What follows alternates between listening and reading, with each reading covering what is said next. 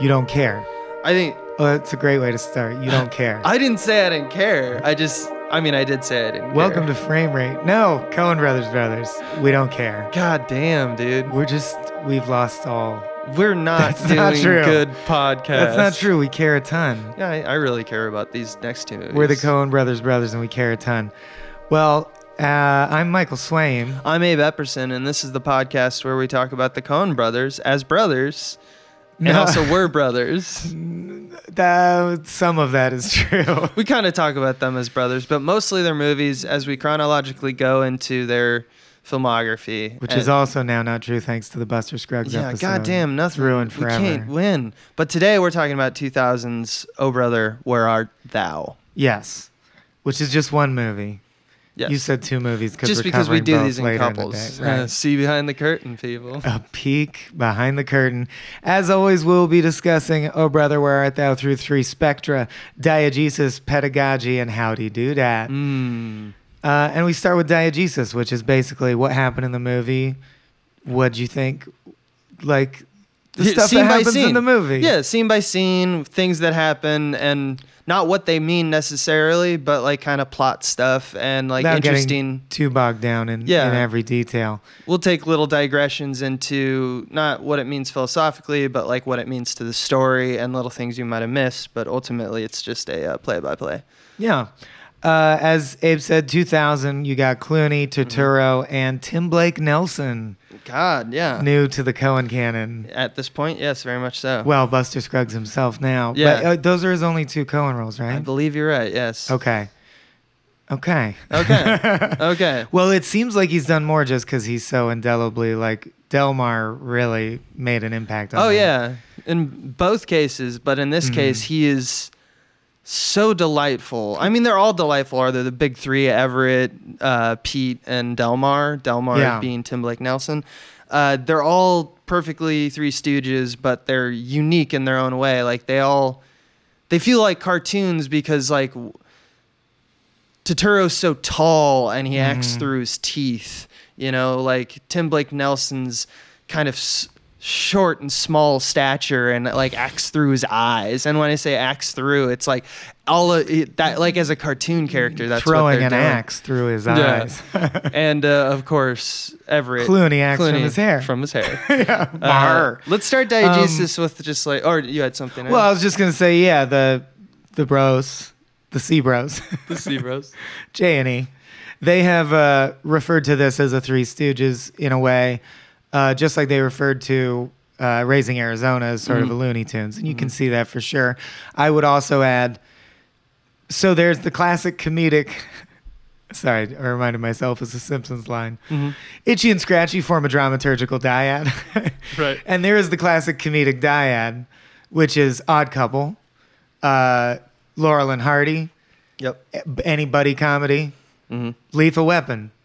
Um, and then there's the classic comedic triad, which is the Three Stooges, but also predates that. And there's many. It's even Fry, Bender, and Leela. Yeah. And so it's just interesting to think of them saying, well, we're going to do ours. It's going to be con men hmm in the like, what are they, uh, Reformation period after the Civil War. Dust Bowl era. Yeah, exactly.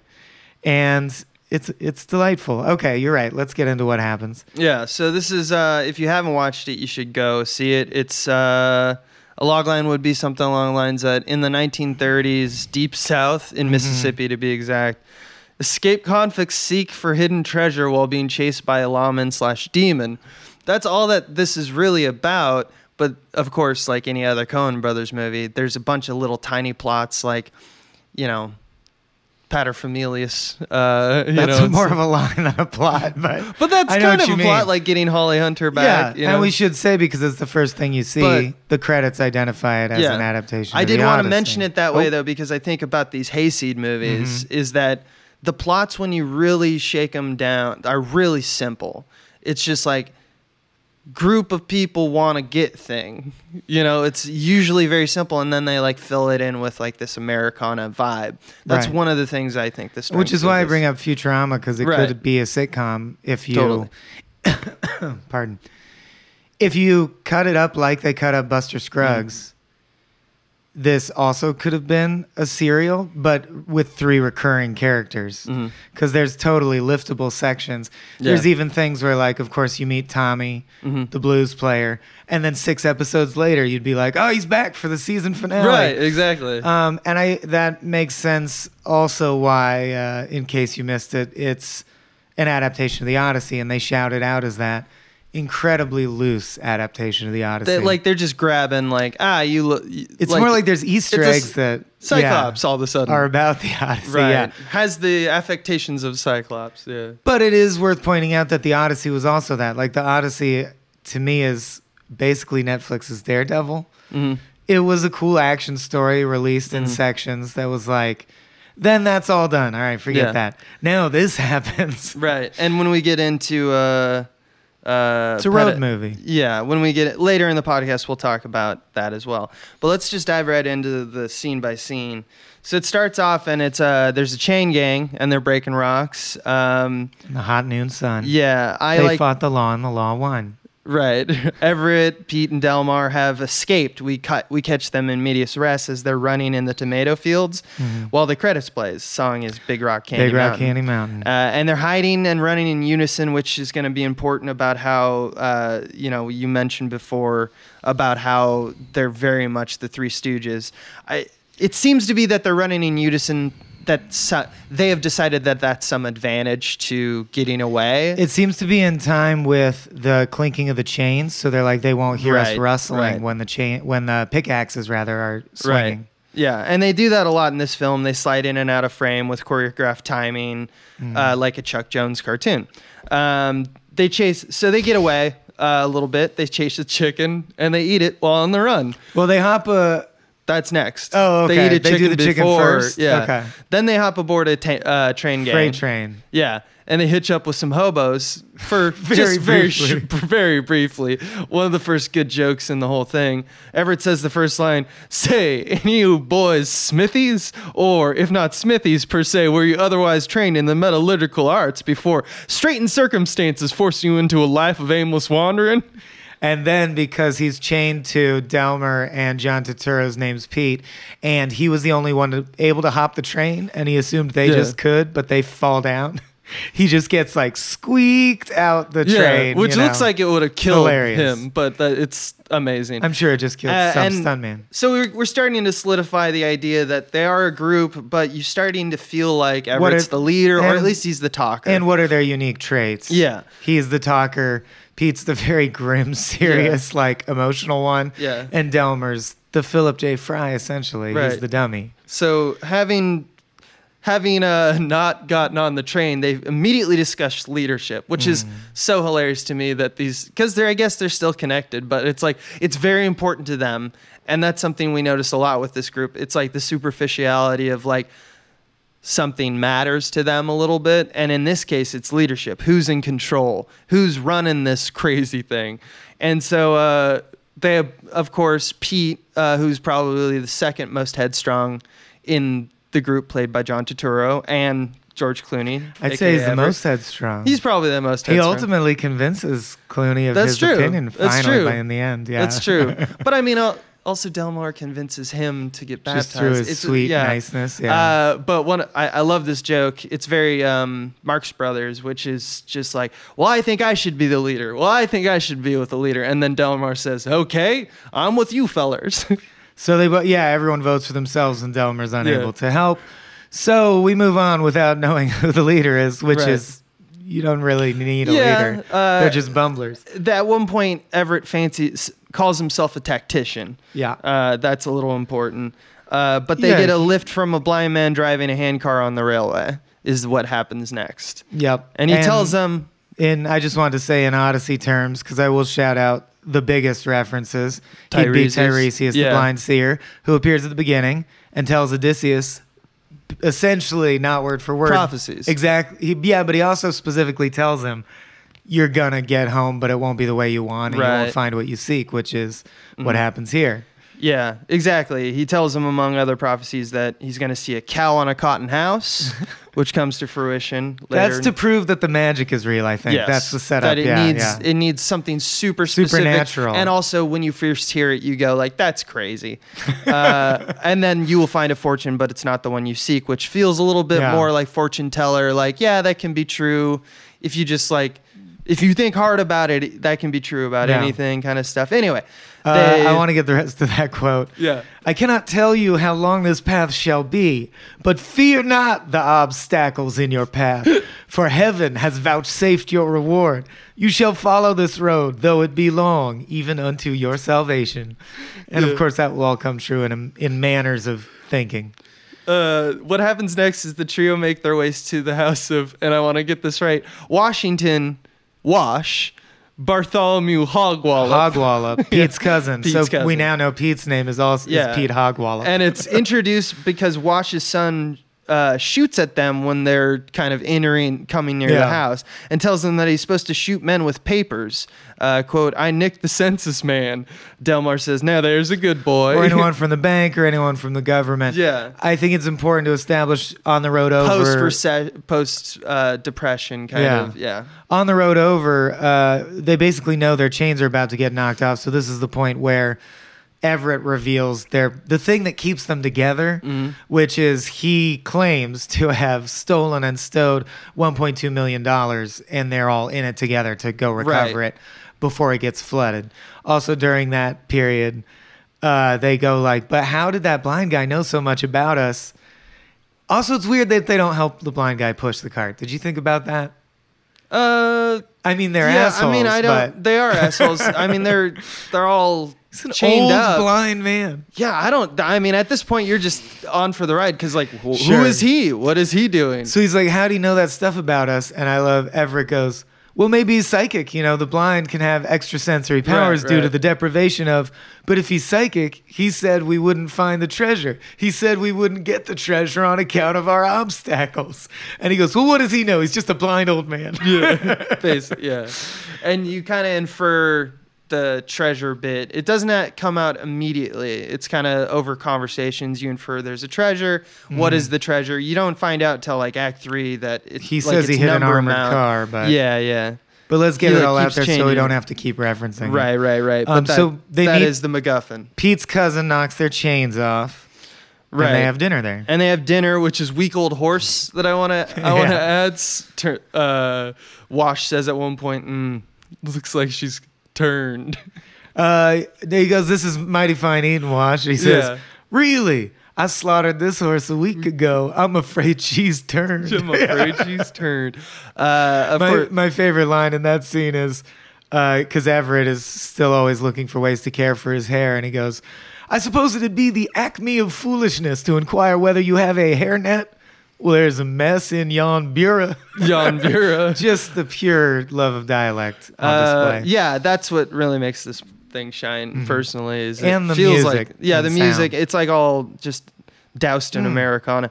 Pete asks Wash about uh, family, as he do, uh, including his wife, which Wash responds, Mrs. Hogwallop up and R U O. R U N N O F T, which is uh, to protect, I guess, the boy from hearing the reason. Like the boy's not She supposed to off. know, but as we learn later, he he does. Uh, as an e, did you notice as an even activity, uh, they all listen to pass the pass the biscuits Papio Ban- Baniel Flour Hour, Pappy O'Daniel, yeah, of Papio course. Daniel. yeah. uh, and they play uh, "You Are My Sunshine" as Everett combs his hair. Yeah, Mhm. that whole that all happens. So we're kind of foreshadowing uh, the mass communicating that happens from Pappy O'Daniel. Yeah. So they sleep in the barn that night. They immediately get turned in by the cousin. so Yeah. they get woken up in the middle of the night, and the The hell place. you saying? Wash his kin. yeah, they get uh, the cops basically burn down the barn that they're sleeping in. Yeah, yeah, yeah. Sorry, Pete. I knows we's kin, but they got this depression on. I'll kill you. My favorite thing is actually that uh, a joke I only got this time, maybe the twelfth time watching it. Pete says, "My pa always said, never trust a Hogwallop." Which he is also a Hogwallop, Yeah. as is his pa. Yeah, So exactly. So like never don't trust, trust us. fa- our family. We're terrible. Yeah. Uh, um, what I, the uh, the leader of the cops, who will be characterized as the devil throughout, is the drill instructor from Malcolm in the Middle. who Oh, I really? love so much. Yeah. Oh, wow. Uh, there's uh, there's something that's interesting that I found is the uh, in just terms of the comedy. Uh, this is where we have the famous line that said, "Damn, we're in a tight spot." Yeah. Said, uh, which is said four times in the movie, or four times in this scene because uh, I didn't notice, or at least I couldn't remember, and it, when it happened, it made me smile. Uh, which is that Everett says a distant fourth, "Damn, we're in a tight spot" in a wide, Off like camera. uh, like you just hear like, "Damn, we're in a tight spot." It reminded me It's of so good. like uh, Wet Hot American Summer. Honestly, yeah, Right. it's amazing comic editing. Good job, Roderick Jaynes. yeah. Uh, so they throw a torch up, which they immediately throw the torch back at the cops, which lights a wagon full of bullets. Where they go, "That's, that's- liquid fire." Uh, That's how they're going to escape in wacky fashion. yeah, giving Wash's son time to help them escape. Also revealing that he knows that R U N N O F T phonetically, as is Means what run. mom did, Run which is off. run away. He Yeah. also wants to run off. Yeah. Um, but instead, they, because they're adults, yeah. steal the car from him and make him go home Right. and just take the car. And he goes like, I, I curse upon your names. Yeah. And they're like, go home and mind your paw. Right. Well, so they drive it for a while, but then it breaks down. Uh, so at the mechanics, Everett tries to buy, and I know this is your favorite Tries to buy a car part. scene, more Yeah. or less, in terms of the one Comedy, of the lines. at least. Uh, at the mechanics, Everett tries to buy Dapper Dan Man hair product, uh, and the engine's parts are two weeks away since they're in the middle of nowhere. Also, Dapper Dan. They don't carry Dapper Dan, they carry as- Fop. Yes. I don't and want I'll let fop. you tell it. God damn it, I'm a Dapper Dan man. oh, you mean the last line? Well, yeah. Well, ain't this place a geographical oddity? Two weeks from everywhere. I also love. Forget it. A dozen hairnets. I also I don't want fop, damn it. I'm a Dapper Dan Mm-hmm. man. And then the response by the shopkeep is, "Watch your language, young feller. This is a public market." Which there's no one around. And right after it hard cuts to him, the way he tells them we're fucked on the car Yeah. front, like I couldn't find the car part, is, well, I swear it didn't look like a one horse town, but try and find yourself a decent hair jelly. yeah, exactly.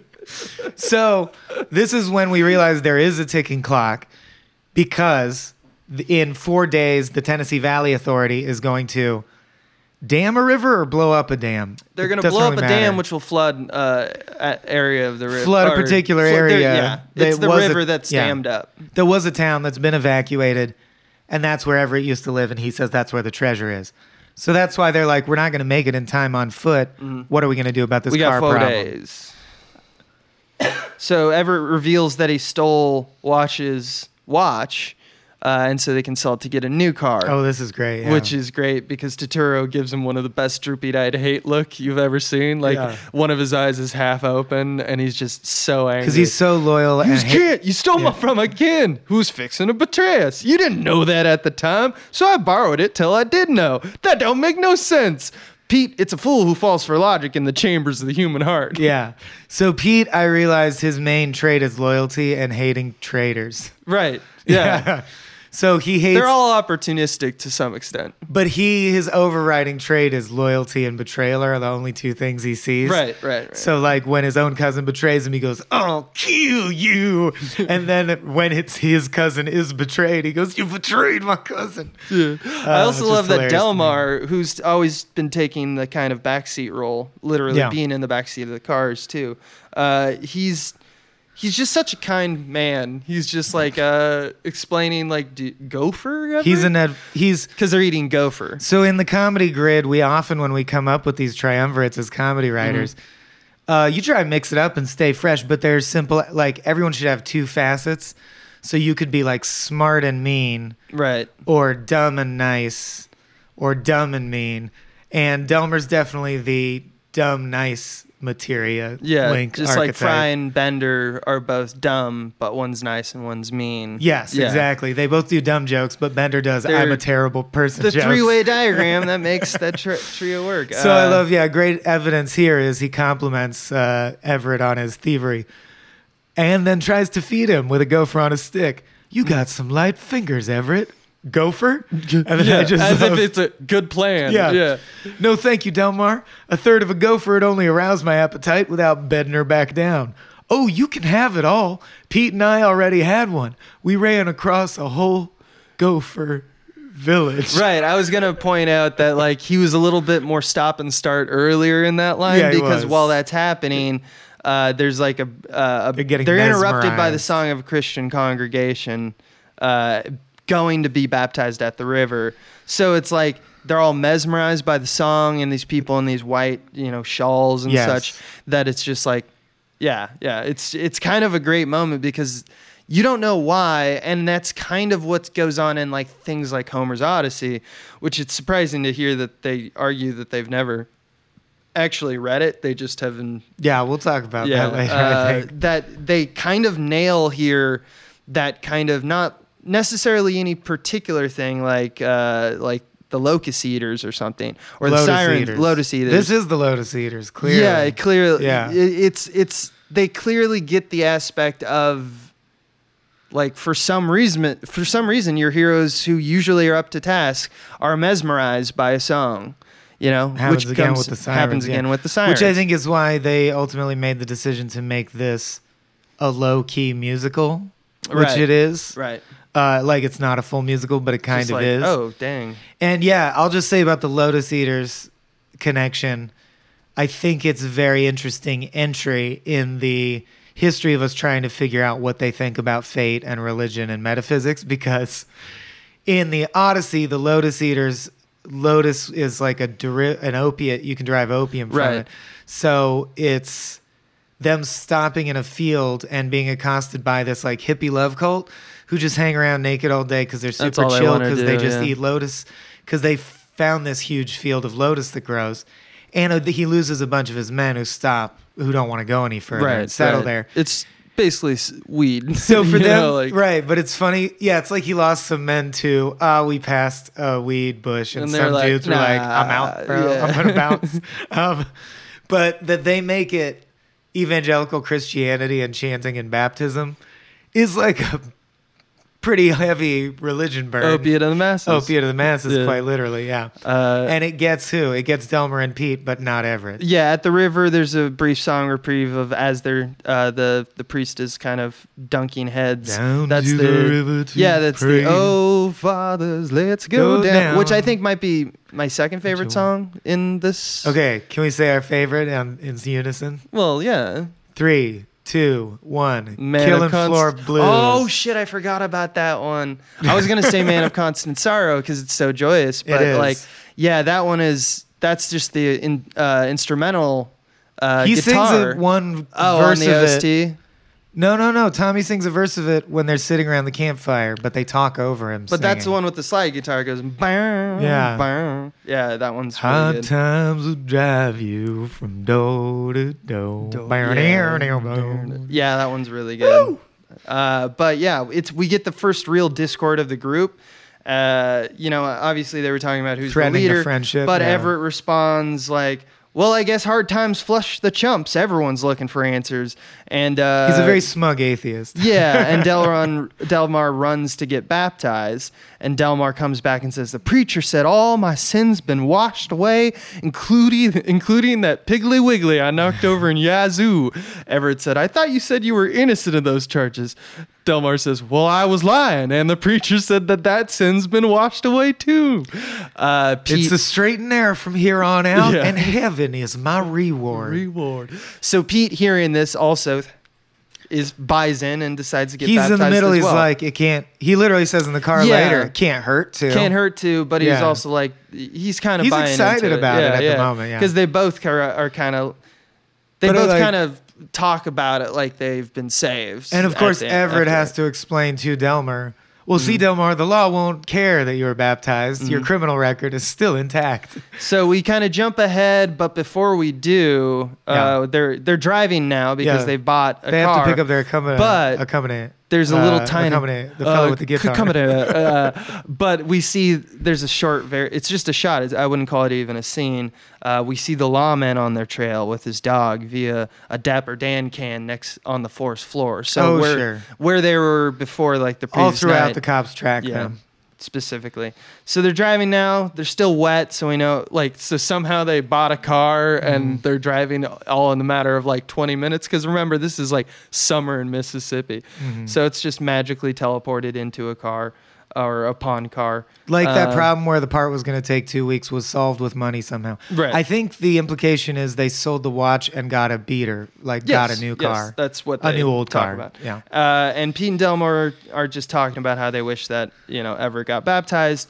The group then picks up Tommy Johnson, a young black man who claims that at, he sold his soul to the devil last night at the crossroads that they find him at, in exchange for the ability to play the guitar amazingly. Which, of course, is not from the Odyssey, although the Odyssey does often use crossroads imagery to represent similar themes. Uh, the famous blues musician Robert Johnson, right. That's the as a PR tale. thing, Yeah. said that he sold his soul to the devil, and that's how come he's so good at guitar. Yeah. So they're mixing and matching all kinds of myths of heroic proportion, including ones from real life. I think that's very interesting Mm-hmm. because they really just want this thing to feel like a big fish almost, like a book of American tall tales, you know, right, put together. right, yeah. right. Um, So I, he, I love he that interaction them. where he says like uh, he Elmar uh, introduces Pete and Delmar as these two soggy sons of bitches, Mm-hmm. which because they're both wet. Uh, and then he also says, "Well, ain't it a small world, spiritually speaking? Pete and Delmar just been baptized and saved. I guess I'm the only one who remains unaffiliated." Right, because there's two people in the car who are on the side of Jesus and one who's uh, owned by the devil. Right. And Tommy says only two basic things, pieces of information. One, that the devil is white, and two, that there's a radio station nearby that plays that pays money for singing in a can. Well, point of order, he doesn't just say the devil's white. He says the devil's white with empty eyes Yeah. that reflect hellfire Yeah, yeah, and travels with a big hound dog. And we'll talk more about that later. But this was the point where I realized, oh, that's that cop that's chasing them. Uh, and that will get reinforced throughout. There's more and more clues where you're like, yeah, he's the devil. right. Um, but yeah, he redirects their adventure, which is, as Abe said, every episode is basically just going to be a new force comes in and redirects them to an adventure. Right, right. And this one is they need money to travel. And he says there's a guy who'll pay you $10 to sing into his can, which means record a podcast. yeah. or no, uh, if you sing good. yeah. They're pressing records. They're, Yeah. yeah. At this point in time, anyone could go to the radio station, and, Cut a record, play, essentially. and if it's re- good music, he goes like, "Okay, here's ten dollars." and then they play it on the radio. Yeah, exactly. Uh, and this is, I love this scene because not only does it have one of our very fra- uh, favorite uh, Coen brothers Cast people, mem- yeah, Stephen Stephen Root. Root, uh, who plays a very cross-eyed Kane Toten uh, radio broadcast Is he bl- engineer. Is he blind? uh, I he's definitely doing lazy eye work, but there's I just don't. there's like a plethora of people with eye problems in this He, movie. and he also, I think he's, I think it's hinted at that he's blind because at one point Everett says there's a more of us and also we're oh, black. he has to be. They Yeah. lie about being black and white based on getting more or less money. Yes, so he can't see that well, or he's entirely blind. Uh, but Stephen Root helps him record a song as the Soggy Bottom Boys. Uh, Which I just realized that that's because they were just baptized, right? Right. He even now, off the top of his head, he has to make up a band name, and Everett is like mildly insulting Pete and Delmar. right, and he just called them Soggy Sons of Bitches. Yeah, Tommy. exactly. Yeah, so and this is where we get the accompany, uh, accompany the the fellow that plays the guitar. Yeah, yeah. which is that for some reason they no, no one in this movie can get that accompaniment. That's right? universal. There's a guy on the radio who has nothing to do with them. Yeah. Who also can't pronounce accompaniment later. And I think it happens three times, which, as we find out, as we ever do every time in this podcast, they love rules of 3 s- and sometimes rules of four if they can get away with Mm-hmm. It. But if they're gonna make a weird mistake that's like that's weird, they do it three times, Right. and then suddenly you're like, ah, well, that's We're just done. Yeah. that's just that explains itself. So that's where we hear uh, the title track, Abe's favorite, Mm-hmm. "Man of Constant Sorrow." I agree, it's in the running for best track. yeah. And they get sixty bucks instead of forty bucks. He's got to be blind by claiming that there's six of them There's when six there are only four. Yeah. And on the way out, they pass Pappy O'Daniel, who we heard on the radio earlier when they were in Wash's house. Yeah, I love how endearing it is because we hear for the third time now uh, that, that I think it's Delmar that says like, "There's a guy in there who will pay you to sing again." Like they're just so like excited about, man, America's great because you can just walk around and make money. Yeah. And he's just like, Pappy could not care less. Right, right. Pappy says, Don't tell me how to court the electorate. We're not one at a time and here. We're mass communicating. Right. So clearly he's tapped into the idea that the radio is the new propaganda platform. Mm-hmm. And this introduces the B plot that I don't want to necessarily pause every time, or we can, but throughout, there's an ongoing Senate race or Right. Mm-hmm. governor's race between Pappy O'Daniel, the incumbent, and Homer Stokes, the guy who Right. claims that he's going to clean everything sweep up. sweep the nation. Yeah. Or sweep in, uh, sweep in Mississippi clean. classic like incumbent versus new guy. Right. New guy claims incumbent's crooked. Incumbent claims I'm traditional. Yeah. Did you notice that? Uh, so he has his acolyte who might be his son. I, don't- I, I think it's his son. Yeah, I think it's his son. That he says, um, "That's Governor Menelaus." Menelaus. Yeah. Right. What, Another Odyssey reference. another Odyssey reference, but because he says that's Governor Menelaus past the Biscuits Pappy O'Daniel. Yeah. So what is go- so his name is Menelaus Pappy O'Daniel, I think so. So uh, Pass the Biscuits is his nickname in quotes. Menelaus. also his- Pass the Biscuits. Pappy O'Daniel. or is it past the Biscuits Pappy, and then he just known as Oh. past the uh, just known as Pappy O'Daniel? I, we never hear his never full understand. commercial, but maybe his tagline is kids creepily going. I mean, it's the late 30s. Pass the biscuits, Pappy. you know, and Yeah. that's his nickname. but anyway, they're mass communicating. yeah. And meanwhile, we follow our guys, of course. They camp out for the night, and Tommy plays hard, plays hard time killing floor blues, which if My you haven't favorite heard song. it, go to Spotify or wherever. It's such a great track. Now in my life, watching it definitely reminds me of the first time Llewyn Davis plays "Hang Me, Oh Hang Me," and you're like, "Oh shit!" Yeah. the Coen brothers have incredible taste in music and can direct the Right. production of a music scene so flawlessly. And uh, yeah, between which is a Carter, separate set of skills. yeah, between Carter Burwell and T Bone Burnett, they both have Mm-hmm. Burr and the- Burr. yeah, they both have the ability to just find crazy great musicians and do uh, like anything from a huge orchestra to a you know chamber music with four pieces to just a guy and a guitar. And T Bone Burnett is famously like the Quentin Tarantino of music, so he'll go like he's the music nerd. He'll go like, and you're gonna want this song. Uh, I have it. It's only on this pressing Yeah. from 1912. And And they're like, like- that is the best song I've ever. And we'll talk about how the Soggy Bottom Boys are actually kind of in the same way of like boy bands in the 2000s. Yeah. Were formed together. He kind of did a boy band thing. But anyway, uh, they're talking about like what they're they're reminiscent about the future. It's the first heart scene where it seems at all like these three guys kind of like each other a little Right. bit. They talk about feather beds and silk sheets and what they're going to do with the loot. Pete's gonna be a mater d and meet all the swells. And there's kind of like a t- like there's a star in his eye when he goes Yeah. like all my meals for free. Like he's these are simple men who just want like a little piece of simplicity that they can call their Delmar own. just wants to buy back the farm that his family got foreclosed unfairly Yeah. upon by a predatory lender. And that's why he robbed the Piggly Wiggly. So, Yeah. like, Delmar is the guy from Hell or High Water. Like, Right. he's not even.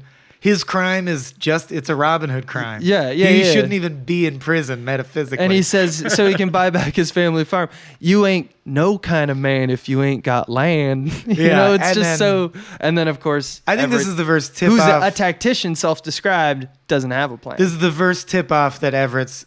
Even the first time I saw the movie, this is when I went, well, Everett's lying about the treasure. Mm-hmm. Because the, he goes, they go, what do you want to do, Everett? He goes, oh, oh, I, uh, I haven't thought of it. And they're like, that's weird. yeah, Did- usually. why'd you steal it? Pete says, very good point.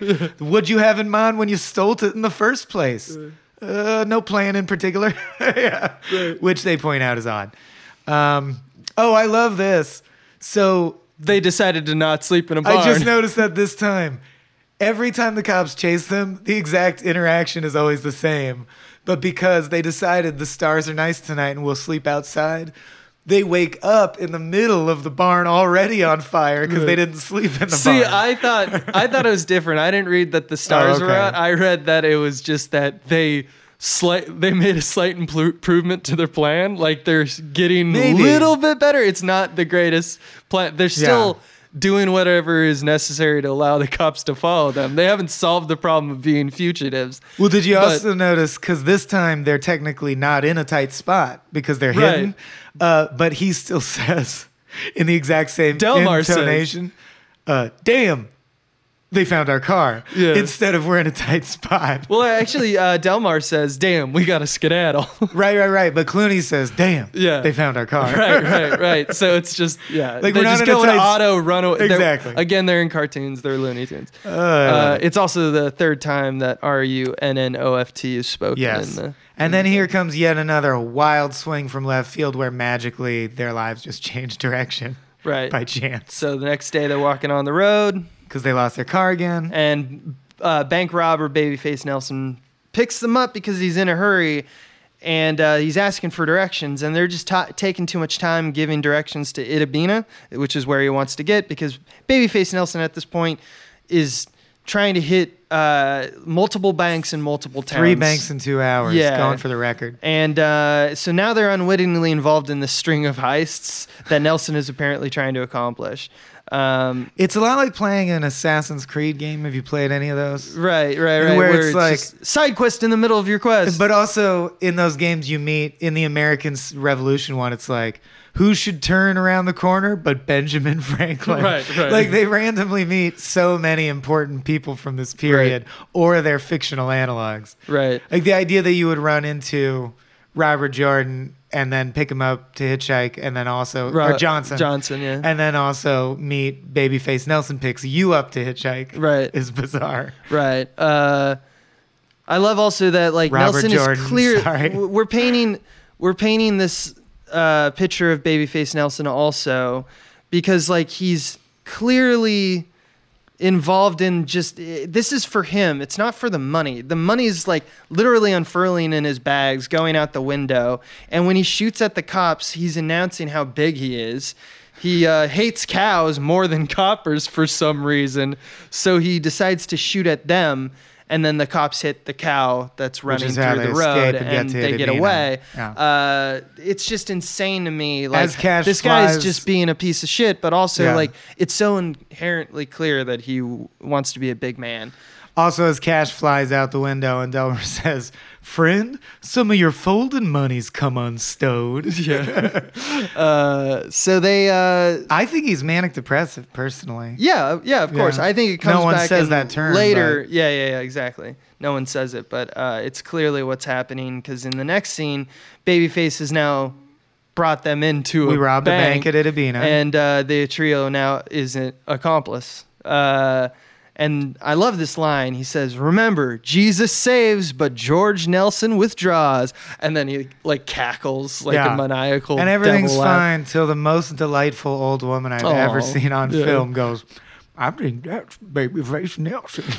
And that So shakes hears- Babyface to the core. because you cannot call him Babyface because babies are small men. Yeah. He wants to be a big, big He- man. Yeah, and he's hard and criminal. Uh, so he hate he the despises. cops call him Babyface. Yeah, he despises that name and is overcompensating, uh, which is what's I think dealing with his rash actions. And it throws him, just being called babyface, throws him into like a Tuesday suicides, ecstasy Right. withdrawal, depression, right, he just becomes laconic. dead inside. Yeah. I love uh, Delmar around the fire while they're all counting the fat stacks of cash. That sure was fun, George. Almost makes me wish I hadn't been saved. Robin Banks. I can sure see how a fellow would derive a lot of pleasure and satisfaction from it. It's okay. like Yeah. that's his response. So, uh, well, so and then he just leaves. He, He just wa- walks into the night. And he like mumbles and hands them a few stacks of cash, like, I guess you could hear. Yeah. And then he leaves. He just walks into the woods. The next morning, uh, well, I guess actually, yeah, the next Some morning we cut time to later. indeterminate time later. A farmer watches as a propaganda truck passes for Pappy's rival Homer Stokes, drives specifically past the wheat field near the radio station. Uh, where the radio man brokers a deal with some form of producer who's Mm-hmm. saying essentially that the Soggy Bottom Boys single has now become an overnight sensation. Uh, the producer also fails to remember the word accompaniment. Right. Also, we get. It's clear now that they have warring songs for their campaigns. right. Pappy O'Daniels was uh, "You Are My Sunshine," and Homer Stokes is, keep on the sunny side. And I love that they're so. Mm-hmm. They're I think that's so a commentary similar. about how the politicians are all the same. Yeah, yeah. Uh, because you hate Pappy O'Daniel. He's like an outsized villain. Right. Played amazingly by Charles Durning. Yeah. We double checked this time. Yeah.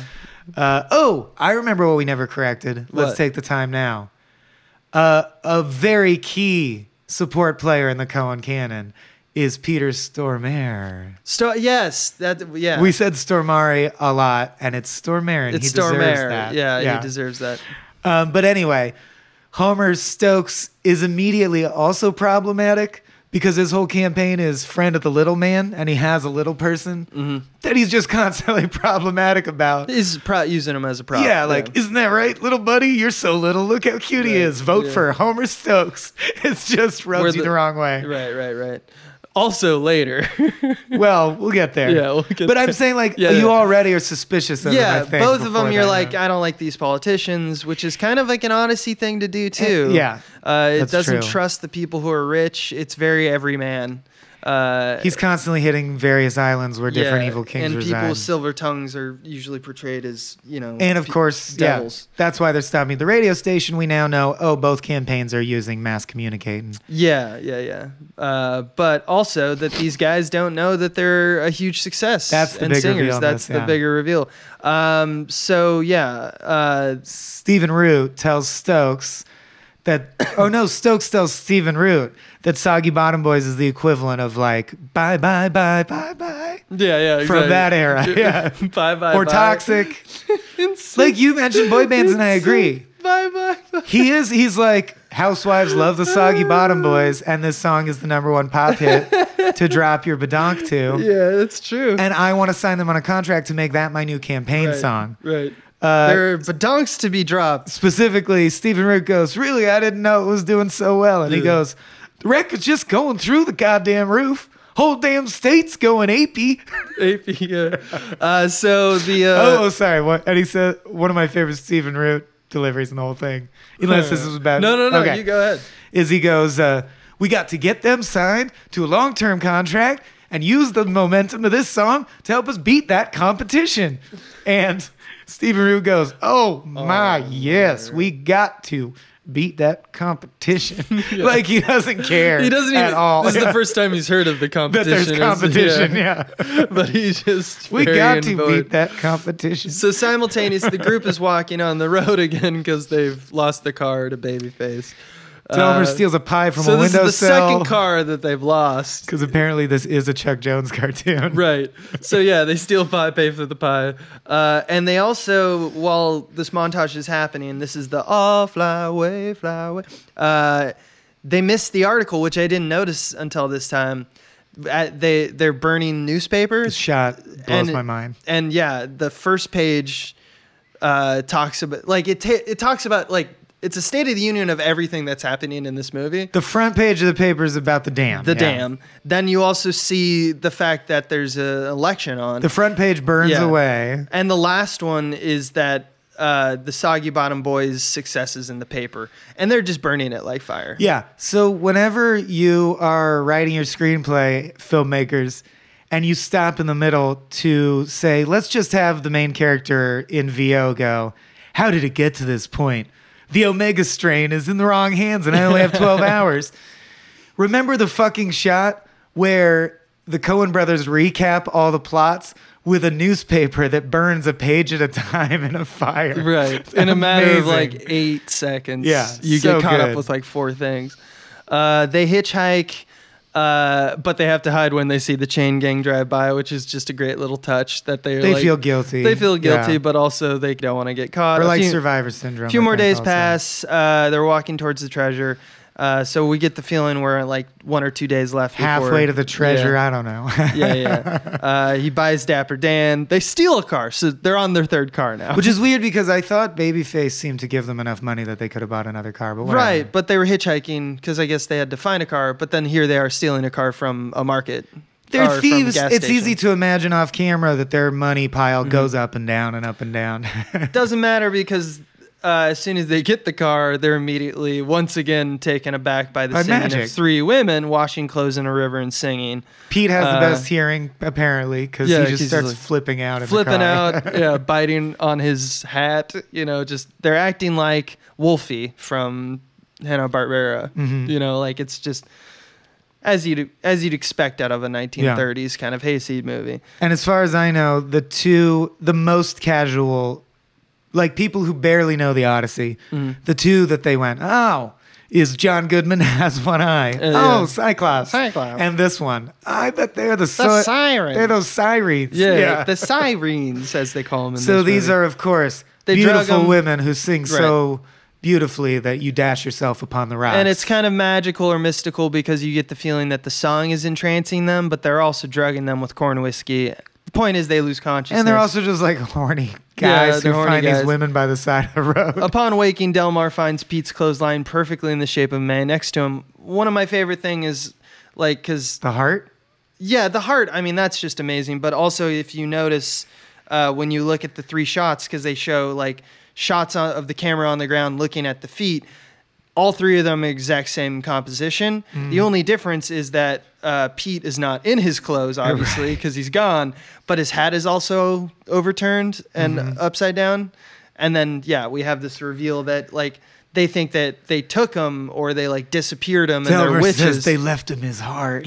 and, but then they start seeing right where his heart in, in his chest it starts beating or it looks like it's beating uh, uh, it's revealed that it's just a toad so he's convinced now that the sirens transformed pete into a toad screaming them sirens did this to pete they loved him up and turned him into a horny toad yeah, I think his idea is he was horny, which is a sin, and Right. his punishment is therefore he Right. turned into a Right. horny toad. uh, from this point on in the film he talks to the toad as if it's pete uh, Yeah. so back in the car Also, oh my god, I don't know if it was an improv, but it's such an un-Coen moment that seems straight out of like something we would cut in. right How this scene ends. oh yeah yeah Where I'm pretty sure Tim Blake Nelson legitimately slipped on water while saying a line. right Or that's what they were going for and they nailed it because he goes, Everett, what are we gonna do? And he falls. Yeah. And as he falls, they just hard cut to the next yeah, scene. it's just like ah, these guys. like he's literally falling back into the water Yeah. as it cuts out.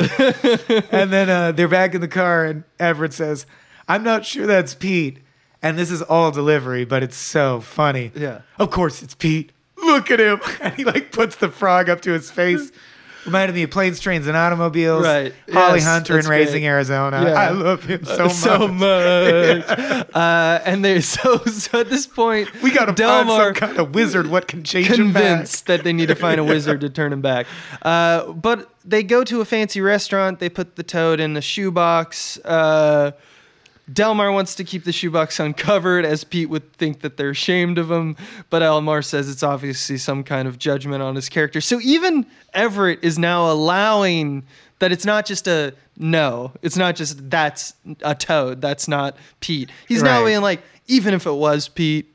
So that's Right. kind of so Everett kind of does believe in this mystical thing a Which little bit. Which sets us up for an Arrested Development joke, which is he goes, "Well, it's because Pete was fixing to fornicate," and then Mm. of course, as the cute waitress gets in earshot, this is like a Curb Your Enthusiasm joke. Yeah. Delmar loudly goes, "Well, we two, you and me, we was fixing to fornicate," yeah, that's true. And so people and obviously Clooney's just like, "Uh, we'll take lunch," you know. And uh, here's the best. Here's oh, I love this introduction. Is so is the way we're introduced to John Goodman, who plays the Cyclops character, aka Big Dan Teague. Um, the when when Everett pulls out his wad of cash Uh-huh. and starts flipping between the bills, you see John Goodman's ears prop up as if the sound of money is heard by the Cyclops Yeah. and can immediately, who is a Bible salesman that we soon learn, is immediately attracted to money. And is not a real Bible salesman, but is a mugger. It's just a, essentially. yeah, essentially just His a cover is "I'm a Bible salesman." So he invites them for a picnic lunch. They oh, talk did you? I just want to say, did you What? notice? Uh, because I don't know why this even excites me. I should be sad, but I've never ever found a visual flaw in a Coen frame. And when your eye is trained for it, most movies have dozens constantly. Right. There's a diopter shot in his intro where John Goodman's really close in focus and they're in focus in the back, Mm. and his shoulder has double shoulder around it. like the Oh. diopter error. They couldn't get it. Fuck you, Joel. You done That's- fucked up, on- Ethan. this podcast is over. That's on Deakins. No I- wonder. It's Deakins' fault. It's true. amateur. I can't amateur. stay mad at Roger. Nah, Roger, you're too good. Yeah. So he, uh, Big Dan Teague, who, as I said, people, he wears an eye patch. So most people will know now this is the Cyclops the Cyclops. part of the Odyssey. Basically, it's amazing how even Everett is so well scammed given that they're con men. Mhm. He immediately, he's like, Hey, I'm a stranger. How are you doing? You want to pay for my lunch and go to a secluded space with me? And he goes, Sounds good, Big Dan. Sounds good. yeah. yeah, I love how Everett's just like all the way into like when he's when Delmar's getting the shit beat out He of starts him. beating He's like, Delmar with a tree branch. Yeah, what does he say? Uh, uh, what's going on, Big Dan? like, Yeah, like- just eating his corn. Big Dan goes, I'm going to teach you the real lesson now, and starts beating Delmar with a log. Yeah. And he's like, I don't get it, Big Dan. yeah, and I love that Big Dan is just who's who's just finished telling them about a lesson in psychology, which is just about quote assessing your clients. But really, what he means is he's just like, I could tell that I could take advantage of you. I'm big and I can beat the shit out of you. Which is great. You have a real way with people, Big Dan. right. How perceptive. You Right. can beat up people smaller than you. Yeah, and Dan decides to Big Dan decides to yell in the scuffle with uh, Delmar and Big Dan. Uh, it's all about the money, boys. That's it. And I just thought that that's that's his only like thesis statement is that like other than what he think because he usually talks about how people talk about Although him or turns how out- people act. It's the Yeah. one time that he's like, you now know what it is, and this is the reason for it. It Yeah. reminds me of Barton Fink. Although he seems like he truly believes in the ethos of the KKK, or like, why would he be a Well, member yeah, who's he's defending it? also So, so it's weird. Yeah, he's weird. He's 'Cause, because like- he's just supposed to see be seen as a fairly a evil- ravening monster. Because like if you track it, it, like at the KKK scene, I don't even Mhm. understand why he is so mad. You Right. know. So he- but uh, he he specifically says, "Yeah, y'all seen the last of Big Dan Teague, which we haven't." Mhm. Yeah. Also, he, remember he Also was he was looking at the shoebox because I think that's where he thought all the money was. But Mhm. when he sees it's just a toad, he squishes the toad to death. Delmar freaks out because he thinks it's still Pete. Uh, and uh, so yeah. They keep hitchhiking back of a hay truck. And now they've learned they've he steals their third car. They have now. The first one broke down. The second one's the cops got, and then the Third, third, one, one, Dan Dan- steals. Dan. It's a very Lebowski Yeah. through line with the cars. But now that they're hitchhiking again, Mhm. in the back of a truck, they pass another chain gang, and this time Pete is there Yeah. and stares at them like you Everett fucking says, assholes. PETA got a brother? The heat must be getting to me. Yeah. Uh, the sheriff is actually, ar- yeah, has clearly already caught Pete and is about to hang him. Is the scene that happens before they drive by. Yeah. So it, this is not the first reveal of Pete being taken, but um, so Pete clearly pulled a, a Manafort and rolled over. Right. Yeah. Yeah. Um, the next scene is that Homer gives a speech to Everett's hometown, the servant of the little man, uh, to grasp the broom of reform and sweep the state clean. Uh, and then he introduces the Wharvey Gals to sing for Homer's caucus, which Everett recognizes as his ex-wife's maiden name. They sing, since we're tracking this, in the highways, in the hedges. It's that one. Yeah. Uh, That's the carpet After they finish, scene. he tells the kids, or no, uh, yeah, uh, he tells the kid. The kids tell. No, the him- kids tell him, you can't be our daddy. The mother was yeah. You were hit by a train, and he has a no beau, soon to be married, Uncle Vernon T. Waldrip. yeah. But I also love He's bona there's repeated people just not accepting. He goes, but I'm your daddy. Like, look at me. And they go, God, like, they have so much fun with that. you're not game. our daddy. Daddy was hit by a train. Yeah, yeah. Uh, and this is where we, uh, of course, introduce he's bona fide. He's a suitor, uh, which is just you know once again Let's get this pattern down, yeah, because there's one sequence I especially like. He's a suitor. Mama says he's bona fide. Does he got a ring? Yep, she had it tested. She says it's bona fide. He's a suitor. Next week he'll be daddy. Nuh-uh, I'm your daddy. I'm the goddamn paterfamilias. But you ain't bona fide.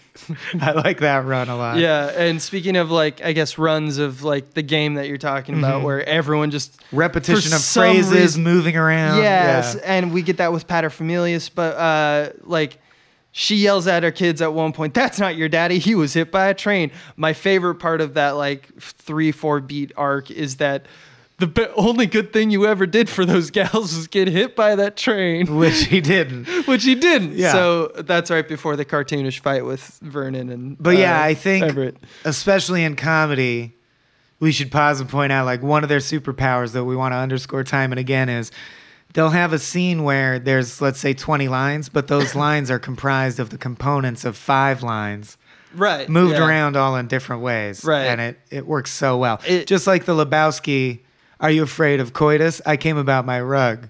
So you are afraid of it. What, coitus? Yeah, like that same technique is on display. It's also there's something about like when you really do something that's weird, or you have some a some language, or you have some syntax of language that a character uses that you're like that's not really believable. Mhm. Uh, it just it's so clear that as a screenwriter you can just we'll just do it three more times, and now you'll just all people will think that that's just an Part of the universe. of the character. And it lets you know we're in the Coen cartoon world. Yeah. Like we're heightened now. Speaking of which, uh, and just sheer love of not saying things the way you've heard them said in movies before. right. When he asks, Where is my estranged wife, Penny? Short for Is that right, Penny? Yeah, Yeah, it's Penelope, right, of course, yeah. the wife in the Odyssey. They say she's at the five and dime buying nipples. Just such an interesting thing to be doing. right. That is so of the period. I would never ask where's Abe and have someone go, he's at the five and dime buying nipples. And yet I want that on my gravestone. yeah, it's Michael Swaim, he's at the five and dime buying nipples now. just wonderfully archaic. yeah, just great Uh, archaic language. So he- Including, they- yeah. Sorry. Oh well, when he's fighting with her, also, I love that this is her standard for why she had to pretend they have no father and he's dead. Is he goes like, "What's he got? I don't got," and she says, "Vernon can provide for them and pay for their clarinet lessons." Right. That's such a specific. he couldn't afford clarinet lessons, so fuck him. And God, it's I mean, Holly Hunter is Why so you lying perfect. succubus? It's she's so perfect. It's just like raising Arizona, where it's Yeah. just like I'm gonna. This is exactly what. This is exactly the way it is, and like I'm. Oh, he's counted. She's counted. Right. Ten, So in know? the Odyssey, he came back and there were a million suitors and he had to murder them all. In this movie, all the suitors are represented by Vernon T. Waldrip, a dandy who looks like Jamie Kennedy, who basically does old timey fisticuffs with Oh, yeah. Clooney and hands him his ass. Oh yeah. And like, do you remember how impactful the gunshots felt in 310 to Yuma? Yeah. I feel like this fight scene needs the sound editing in this fight scene. This fight is more intense than like Bourne Supremacy or James Bond. When Clooney gets clocked, you're Yeah. like, "Oh, that was meaty." It's also Clooney's really good at being a clown, like getting hit and when he gets it hit off, and yeah. the the single shake and like the eyes recoiling and like regaining focus, like he's nailed that. oh, he's so good at showing pain on his face and then pulling it back together. Yeah. Like, he's just flabbergasted that it hurts so much, trying to overcompensate. Like you get such a read from his Yeah. face in this that he, he really the Coens routinely take Clooney to a next level place that I don't Just- think he's at elsewise. like the double takes, and I'm gonna do a whole speech about the triple take and intolerable cruelty that he Right, manages. right. But uh, back on track, he gets uh, the bum rush. The most amazing like looking extra Oh. throws him out and says, "And stay out of Woolworths." Yeah, he looks like a human moose, like Ellen Chenoweth again. Best Bravo. casting director in the business. That man is perfect for that. Stay moment. out of the Woolsworth. Uh, so then they're watching a movie, I guess, uh, which uh, the Chang Gang is brought into. The, Oh, that's I thought that that was a weird break where they're like, "Well, we have no forward momentum now. we're Let's go to a watching movie." Well, it's Yeah. like uh, it's a hayseed movie. It's Yeah. just like what's up with these, you or know, like Bob ruffians? Hope on the road to Yeah, Damascus. What's next? I don't know. they go and watch a movie picture. Uh, so the Chang Gang is brought in to watch the movie where they actually see Pete, who says, "Do not seek the treasure," since he acts through his teeth, and also since he told the sheriff about it, and it's an ambush. Uh, of course, Delmar doesn't really listen to this. He's more. He has more thoughts about we thought you was a toad, yeah. which means nothing to Pete. So he just repeats, "Do not seek the treasure." But again. Pete tells him it's a bushwhack. They're fixing an ambush. Mm. Don't seek the treasure over and over. I think it's important to note that before that, they were commiserating about how women can't be trusted because Yeah. of the shit with his wife. Yeah. Just because I think at this point, it should be clear to Delmar that there's no treasure, but he's just so dumb Right. that he's still just hanging out with this dude Right. who clearly George Clooney is now operating as if the treasure is not a priority now that they found his wife.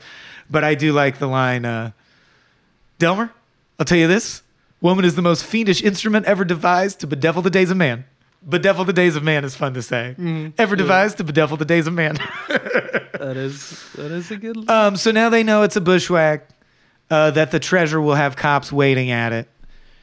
And then, oh yeah, we get more of the B plot with Pappy O'Daniel basically just saying, There's trouble. Yeah. They, our campaign is failing. We have to try harder. his advisors are basically saying like we need something and they can't think of anything. Do you agree with me that this is the one week, these scenes with Pappy O'Daniel, they're really Three Stooges? Like the bits are like, his, His advisors. advisors are cartoonishly stupid, so he hits them with his hat. Yeah. I didn't yeah. find them funny. These this these are like the weak spots for me of the movie. Yeah, I mean, there's a lack of charisma. I think in the performances and in the writing, they're they're just generic bumpkins. It's just like Baby Huey They're- is dumb and the guy yeah. hits him. Yeah. But I think they're only they're supposed to be that. I think they're supposed to be I know. Yeah. boring in that way. yeah, and Three Stooges doesn't make me laugh either. Yeah, they're they're not the Stooges. Not they're just the window dressing of Yes. Stooges. They're they're, They're more the like same that Looney Tunes with the big guy and the little guy, and the little guy always gets mad and game. hits the big guy. right, Yeah. Um, but anyway, let's so let's move right on. Although they did remind me of, ah, never mind. Let's move right on. Later crash, that night. thunder crash, storm. yeah. Uh, Peter Storm, Mare.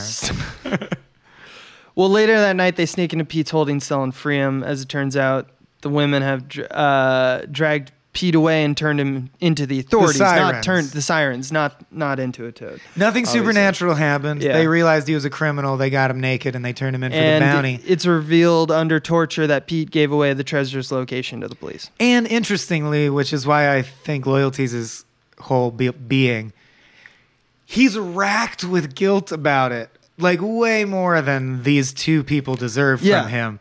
He's like literally praying, God forgive me or strike me dead. Right. Because the worst thing in his mind is someone who lies to his compatriots and betrays them. Right, which is it. They, it's also played for like because the halfway through the scene it completely changes because then Everett, who's like, ah, you're such a nice guy and you're saying all this. It's sorry. set up how pissed he he's gonna be. Yeah, he moves. He's so moved that he confesses that there is no treasure, and he made it up to convince the guys he was chained to to escape with him in order to stop his wife from getting But I do like when he's sad, he says, the self loathing thing is, must be the Hogwallop in my blood. my blood. makes me a betrayer. Oh yeah, that's right. Yeah. But to this, Pete is enraged at Everett uh, because he had two weeks left on his original sentence, so he must serve fifty more years.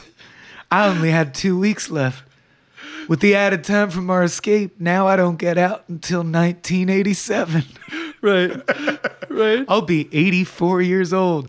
And Delmar happily goes, Oh, I'll only be 82. Yeah. Uh, I also fucking love Delmar. Delmar catching up with Pete is one of my favorite exchanges. Uh, Pete, I need you to know we didn't abandon you. We just thought you was a toad. No, no, they never did turn me into a toad. Well, then that was our mistake then. And we was beat up by a Bible salesman and banished from Woolworths. I don't know, Everett. Was it just the one Woolworths branch or all of them? I just love that he's like telling a story like he's The these are things Yeah. these are the things I did today. I'm so excited about telling you. The trio stumble upon a rally of Ku Klux Well, they're like they literally do the fight in a cartoon where like Pete and Everett are a big ball of smoke that mm-hmm. falls down a hill, Yeah. and at the bottom of the hill the smoke dissipates, and they're like, "What's that? Oh, shit. It's the KKK, Yeah. motherfuckers." And uh, in this Klan rally, they're planning on hanging Tommy, uh, the guitar player from before. The trio disguise themselves as Klansmen, which I do is like to their credit, they immediately are. We gotta save them. we got to save them in yeah. the face of a hundred Klansmen, who I gotta compare it to like, be prepared in the Lion King. Mhm. I love that the Klansmen are treated as evil, but in in the same way that I don't want to glorify like a mass shooter, I don't think this movie gives the Klansmen any dignity or depicts them as even fearsome or terrifying or No. organized. Laughable. They, they do like a goddamn dosey do dance, like a hay bale dance in the beginning that's straight out of the Wizard of Oz. It's ridiculous. And they have said that was inspired by the dancing guards in front of the castle in the Wizard of Oz. But I just no, love the the chant is it's yeah, the chant is the Oh, witch yeah. soldiers. Yeah. Yeah. But I love that they make the KKK do the stupidest fucking dance you ever saw right. before they get down to like lynching an innocent man. Um, but yeah, you were saying so they they do the cartoon thing where they disguise themselves as the KKK, which is another Odyssey Right. reference because they disguise themselves as sheep to escape the Right. Cyclops. And then inexplicably Big Dan well, not inexplicably that Big Dan is a clan member, something? but inexplicably he reveals their identities. Well, that's what happens in the Homer's Odyssey. Like it smells. It's like kind of like the fee fi Right. fum. It's like smells human. so I guess because he's met them before, now he remembers he knows smells. the smell, Yeah. so he reveals their identities, uh, and then chaos ensues. And the Grand Riz- Wizard himself, who's running the uh, rips clan, his own mask off. uh, reve- is revealed as Homer Stokes. Um, and the trio rush Tommy away, cut the sports of a large burning cross, leaving it to fall on Big Dan, presumably killing him. There's a mild fake out. They throw a Confederate flag as a spear, like the Right. flagpole is a spear. It doesn't. which, if you yeah. know the Odyssey, a thrown wooden spear is how they get the Cyclops. Right. So you assume, oh, you're in for it now, John Goodman. He stops it, and you're like, oh, he's gonna live. No, a burning cross crushes his skull. So yeah, the Either Bible way. salesman is killed by a large wooden cross. yeah, much like in Red Dead Redemption 2, killing the KKK is always a delight, and you suffer no consequences. And you move on with your life, frankly. Mm-hmm. But now, with the added information in your back pocket, that Homer Stokes running for governor is a grand wizard Mm-hmm. of the Ku Klux Klan, which, as Abe uh, referenced way early on, you're like, okay, well, now I don't like him, even if you liked him better than Pappy O'Daniel. It's pretty clear now. Right. Um, so we're, we're closing in on the finale. There's a big town hall meeting An election gala. an election gala. At this point, Pappy O'Daniel is on the verge of giving up. Like he's probably going to lose the election, right? right. Which in movie logic now you know. Well, how's he going to miraculously win the election? Well, that's because he starts to take up uh, dirty tactics, which is that we learn that Waldrip uh, is Stokes is Stokes' campaign manager, so his try his first action is to try to steal him away, realizing that his own advisors are pieces of shit, worthless. Yeah. So he's trying to steal him, of which, of course, Waldrip says no to. Which is funny. Like Waldrip is a good. Well.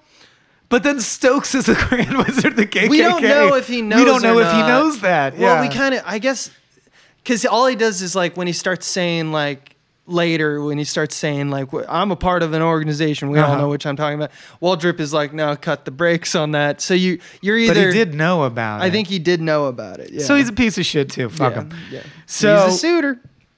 Meanwhile, because he knows Penny's going to be there, uh, George Clooney is given a big, this which is funny, a big like essentially inspirational speech scene, but it's real short and cut Pleads. off. It's Yeah. like, look, I betrayed you, and there's no treasure.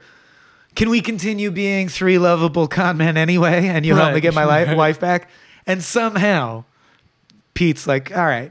So they disguise themselves in long fuck off beards and pretend to be the band mm-hmm. so that they can sneak in so he can hit on Penny essentially. Try to convince Penny that he's turned a straight and narrow and is now bo- indeed bona right. fide. Oh, he also reveals he was in jail for practicing law without a license, which is hilarious, of course, because it's a wussy crime and exactly the kind of you're like, of course, perfect crime for yeah. him. Who's all just silver tongue. And if he tells Penny while they're playing in the jailhouse now, which is a great song, Mm-hmm. he leans over to Penny, who's in the front of the audience, reveals, Hey, it's me. I promise you should get back with me. I want to see my six daughters. I'm on the straight and narrow. I know a guy who can print me up a fake dentistry license. And she's like, We're done. uh, they also that's when Vernon tries to switch sides to right. Pappy. what they're doing and what uh, Pappy's campaign. doing are all intercut. Yeah, uh, they play, but that leads to them realizing that that's the Soggy Bottom Boys. So they the band starts playing "Man of Constant Sorrow," and that of course brings the house down since it's the new hit. And As we see them said, realize- the bye bye bye of this generation. Them realize we're in sync. Like they didn't know Yeah. that. They know that now because of the way the room reacts. Pappy seizes the opportunity to dance on stage with them at the end, uh, while Homer accuses them of messing up the Klan rally, turning the audience against him. So now this is where the constituency, as they say in the movie, uh, has now actually gone 180 from where you walked into the scene. They're now on pa- Pappy's side because just popularity I of the Soggy Bottom Boys, I guess. Because a popular musician endorsed the candidate. Yeah. Right. And you'd like to think because Homer Stokes is outed as a grand wizard of the Ku Klux Klan. Right. But the way it's shot and edited, you get more the impression that it's just like they really like this song. They really love that song. But to he the is- point of getting, they get pardoned of their crimes. Because he's the incumbent governor, remember? Right. So he still has pardon abilities. So on stage, he pardons them from crimes that are vague. He doesn't know he what doesn't those know crimes, crimes. are. He just double checks. He's like, "You guys are on the straight and path now." Right. You know, like he double checks for one second, and they go, "Oh yes, sir. Yes, yes." Uh, I wrote that this was my note word for word. Clooney gets so excited because, oh, he also says, You guys are going to be my brain trust. So this is now a real government job that will pay well. Right. So Clooney is now bona fide in this moment. He is Yeah. bona fide. And he does what I wrote as an amazing old timey chicken dance like some fabulous Jagger of yore. He like he Clooney's dance is up there with the fucking what's the mumblecore comedy about the guy who throws ham at his llama and then the climactic thing is a dance. Napoleon Dynamite. Oh, I Oh, think yeah, this yeah. is up there with the Napoleon Dynamite dance. Clooney Yeah. just kills this crazy Mick Jagger chicken dance. Yeah, yeah. He like kicks. He like lifts his pants up while he kicks and stuff. Yeah. yeah. And whereas Odysseus had to fire a single arrow through a hundred axe handles lined up in a row, Mm-hmm. He had to sing Man of Constant Sorrow. a song he already sang randomly once. yeah, yeah, but that's the equivalent action. As they uh they so obviously the mob obviously the mob takes Homer Rides him out, on a rail. on a rail. Yep. And as they exit, they see a mob has also captured Babyface, and the it's announced that he'll be electrocuted. But he announces, or he tells everyone, he's telling the three, but he's Yeah, yelling it for all the to world. hear. Uh, he feels ten feet tall. Uh, I, I also noticed that a woman in the back, as they're leaving, yells "Cow killer!" Yeah, definitely. I also like uh, Delmar goes, "What's a brain trust, Everett?" And he goes, "Well, Delmar, we're gonna be the uh, power behind the throne, so to speak." Whoa. Okay. Like, He's gonna now run the state. Yeah. Delmar. Oh god. oh god! The So, next morning, the Clooney group- clearly has Penny back. yeah, they've she gotten- has her six kids on leashes. except she, they're like as long as you retrieve the ring.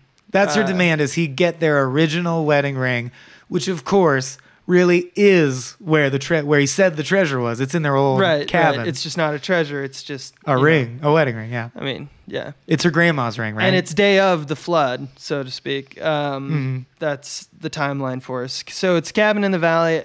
Uh, the police have learned the place from Pete, so they're already there waiting for them to arrest them. which they knew. It's kind of weird. That's like they forgot that they knew that Pete sold them out. right, but also Pete forgot that. You know, like there's a lot George of forgetting Clooney. and buddy, they're buddy. Well, George Clooney's now like you three, Tommy, Right. Delmar, and Pete are going to be my wedding party. Yeah. and we're all going to work together as the brain trust. So now they're officially like the Scooby Doo gang, I guess. Yeah, no, it's it's Yeah. definitely one of those things that like Coen Brothers like w- for some reason in my head it, were this a different movie I would be a little less enthusiastic about it. I'd be like that doesn't make any sense, but because they have built spent so much time building up that almost everyone in this world is a cartoon, I'm like Yeah. a little bit fine with it. They're the home team. Of course, Yeah. they're together for the final quest. yeah, yeah, yeah, Um, but the cops are waiting. We get a oh, not the final musical number, but we get a real raw musical number, which is the Gravediggers singing "You Have to Go to That Lonesome Valley." How about that By bass, yourself. that bass uh, Yeah, sound, punctuated by a dude just just hitting the lowest just singing ever. the brown note, Yeah. like the, Oh yeah, the I low shit tone. myself. Yeah. I literally Oh. Uh, but A even human though they've been pardoned, uh, Sheriff Cooley has just like, well, I haven't heard that because he's because he's the, run. devil, and the devil don't care about man's justice. Yeah, yeah, exactly. I also think this is the moment where he he explicitly underscores, "No, I am the magical devil from the Bible," right. because he says, "I don't respect man's law," and you're like, "Oh, so even he knows he's so not a man." no matter what they do, they're fucked. we was Uh, pardoned. It went out on the radio. Right. We ain't got no radio. right. It's just this kind of like Brazil, you know, kind of like uh, I want your souls. Yeah. Um, but then just as so now they know they're confronted with their Yeah. death. Then the- And they might be Everett gen- does something interesting. Oh, what? He Oh, yeah, decides to right. pray to God, Yeah. which he's not a God loving man. He's unaffiliated. Uh, so he's one of the he's you know definitely uh, like what do they call him foxhole atheist or whatever Right.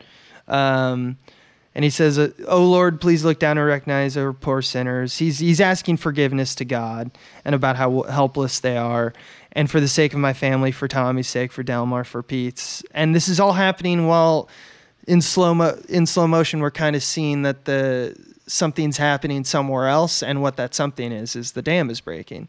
Uh, it just takes a little while for it to get uh, get around to them. So the valley's flooded and they're quote unquote saved. Tommy finds a ring in a desk that floats by, which is just Deus Ex, you know.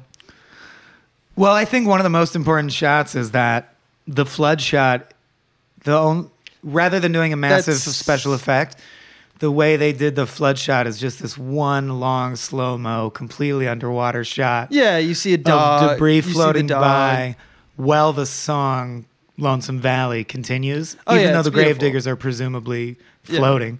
Um, and each thing that goes by really is like a look back through the movie. Remember that? Well, it's, this um, happened. There's it's Dapper rever- Dan cans. It's reverse. It's very cool looking shot, but Yeah, I mean, all it- to me it really does is it. It's really just doing the uh, Wizard of Oz, which does it at the beginning. yes. Uh, but it's like everything's in a whirlwind. The twister is tornado taking vortex. them back yeah. to yeah, yeah, yeah. Um, We and see then- Dapper Dan cans. And they are indeed saved, as Tiresias said they would be. He sees a cow in a cotton house. They're floating on a coffin. So just, you know, I guess that Yeah. symbol is a just phonograph, escaping a by Civil War photo. Um, I can't remember whose. A tire on a rope, which I think is just like an American Right. symbol. And Tommy finds the roll top desk with a ring in it by sheer chance, which makes you feel as if his prayer worked. Right. And of course, they rag him for that. They're like, "You prayed and it worked." Like, and he's like, "I don't believe in God." And they're like, Right. "It seems like you believe in God. It's just science. God." The river got dammed up. He's like, "But it seemed like you believe in God like a minute ago, you know." And he goes, "Well, what's your favorite line? You give this one." Abers. Which one? Sorry, oh, was- oh, maybe it's not your favorite line, but I always thought your favorite line in the movie was, "Well, uh, Pete, any human being will cast about in a moment of stress," explaining why he can believe in God. Um, so He- the denouement, I'm gonna rocket us out of this. Sure. Spectra. We're already an hour 20 in. Punchline ending. Clooney goes back to Penny. Everything seems fine. The world, all is right with the world. But Penny reveals that the ring they got's the wrong ring. Now he has to get the right ring. And she demands that he does. And that ring now is, is at the bottom of the flooded Right. valley. So it's like a new quest. Here we go again. I've counted to three, honey. Tiresias uh, appears on the railroad track. One of the Wharvey girls waves at him. End of movie. I love how the children are chained together, kind of yeah, like they're on leashes yeah, of twine. because- so they don't wander and get lost. But it's like the beginning of the movie, you know. Like, oh yeah, he has his own little chain gang it ends now. with yeah, she yeah, exactly. I also one of my favorite things I never caught till this time is that's uh, the final Odyssey reference in the movie is, honey, one ring in the middle of all that water. That's one heroic task, which is one of the famous tasks in Greek mythology, not the Odyssey specifically, but is a dude going to the bottom of some body of water and recovering a ring. So even that is a reference to just the world of. Okay, mm-hmm. which I think we mm-hmm. should get into mm-hmm. as we move into pedagogy. is how is it like the Odyssey? That can start us off. Well, I thought it could start us off uh, with pedagogy. I have lots of different questions as far as the themes and the meaning, but let's start with a light one and bring up the fact that it's fascinating that they claim, and I can see it to be true. I like. I don't find a reason to disbelieve it. The Coens claim that they've never read the Odyssey or hadn't before writing this film. Only anyway get g- gathered things from pop culture is what pop culture osmosis. Yeah. And that really struck a chord with me because it cracked we would be responsible for such a wide variety of things to make fun of. And you gain this ability to know, like, uh, for example, there were c- people in the room who had never read Harry Potter, but if you said we needed a Harry Potter joke, they know Slytherin's the evil one, Ron Weasley, red haired, large family, Yeah. Quidditch broom sport. Like, you know, four things that you could make a joke if you had to. Right. And it seems like they did that with the Odyssey. They sat in a room where we're like, don't look it up. What do you remember from the Odyssey, mm-hmm. from hearing about it throughout our lives? Yeah, that, there's some there's a few sneaky ones that I'm like I don't believe it entirely just because it's such a like random abstract not abstract but like very specific. Like for example, I think there needs to be something like the characters disguise themselves as the KKK leaders when they free Tommy, right? Yeah, which is the sheep and the Cyclops story. Right, the sheep hiding. That's them hiding under the sheep to like escape Polyphemus. I think is his name. Yeah. uh, that's not like a super well known. Uh, I would say it's more just the Cyclops myth, not that they got away with that, or even the spear, like the fact that he throws the flaming spear, which blinds the Cyclops. Yeah. uh, those are two very distinctive like aspects of the Cyclops myth. It's true. And I, I don't don't- know. I've read maybe the Odyssey, they knew. so it's maybe they're to know. yeah, but But like, I feel like you would remember the Cyclops, the Lotus Eaters, the Sirens. I mean, they're smart dudes. Like, I know, like maybe your average person who hasn't read the Odyssey would only remember Cyclops Mm-hmm. and Sirens. But I couldn't. I don't put it past Joel and Ethan that they've heard of the Lotus Eaters and they remember it. I don't know. Anyway, but it's Uh, interesting to me because it highlights that spiritually, this is a lot like Buster Scruggs in the sense that they wanted to do an anthology romp about American mythology. right, yeah. So that's why Robert Johnson's famous myth is also thrown in. That's why tall tales. other yeah. tall tales are thrown in. And I just think that really is the key to unlocking. Like if you watch this movie that way, it reveals so much of itself. Uh, there's a few other ones I wanted to point out that the internet helped uh, doing research on the internet. Uh, when you know how they wear beards to sneak into the political rally so Uh-huh. Everett can talk to Penny. Uh, in the Odyssey, Odysseus is di- uh, disguised by Athena so he may talk to Penelope uh, at his at his own house without the suitors knowing. Right, right, right. So it's Okay. like literally a beard. You know? So the uh, big campaign gala is mimicking the like mead hall with The all the suitors in home, it yeah. when Odysseus was Yeah. back.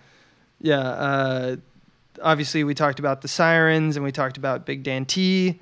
Uh, But Babyface Nelson also is not from the Odyssey; it's from real American right, folklore. right. Yeah, Uh, something that's interesting is the Wharvey, like with the whole, like you are not our daddy, you were hit by a train.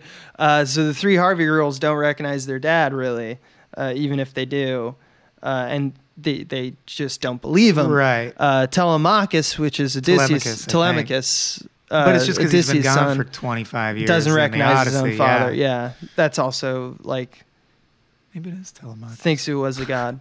Um, but yeah, so there's a lot of Oh, and I wanted to mention Pappy O'Daniel, also based on a real famous corrupt politician who. oh yeah, No, the actual so like the ones that I noticed that are a blending of real American folklore, where Babyface Nelson is based is an analog for a real dude. Uh, Robert Johnson was an analog for Tommy Johnson, Mm-hmm. and Pappy O'Daniel. There was really like, like like a Pappy something Flour Hour radio show that was a real thing, and he was modeled after him.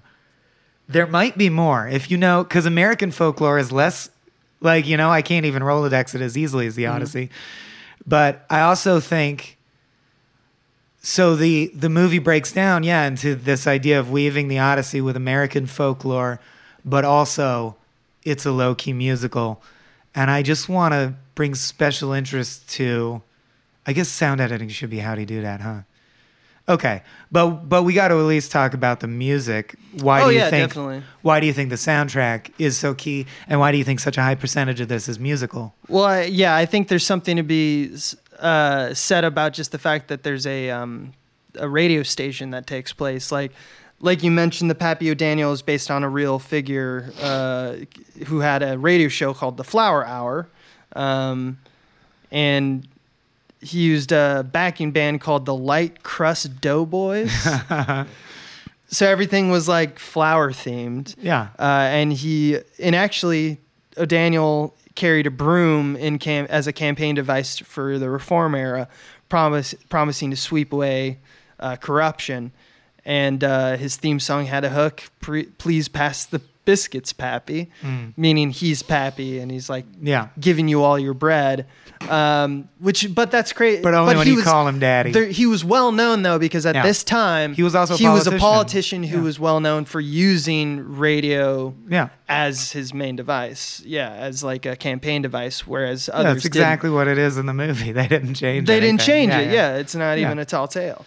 Um, the KKK stuff. I don't know if Pappy O'Daniels, Homer Stokes was. I don't think There's Homer no Homer Stokes, Stokes, is based on anyone. if he had a like, if the KKK was involved in, well, the KKK because it's obviously Mississippi are, in the 30s. are mythical villains of that time. Yeah, I'm just regard. wondering about what's true and what's. I really up. doubt.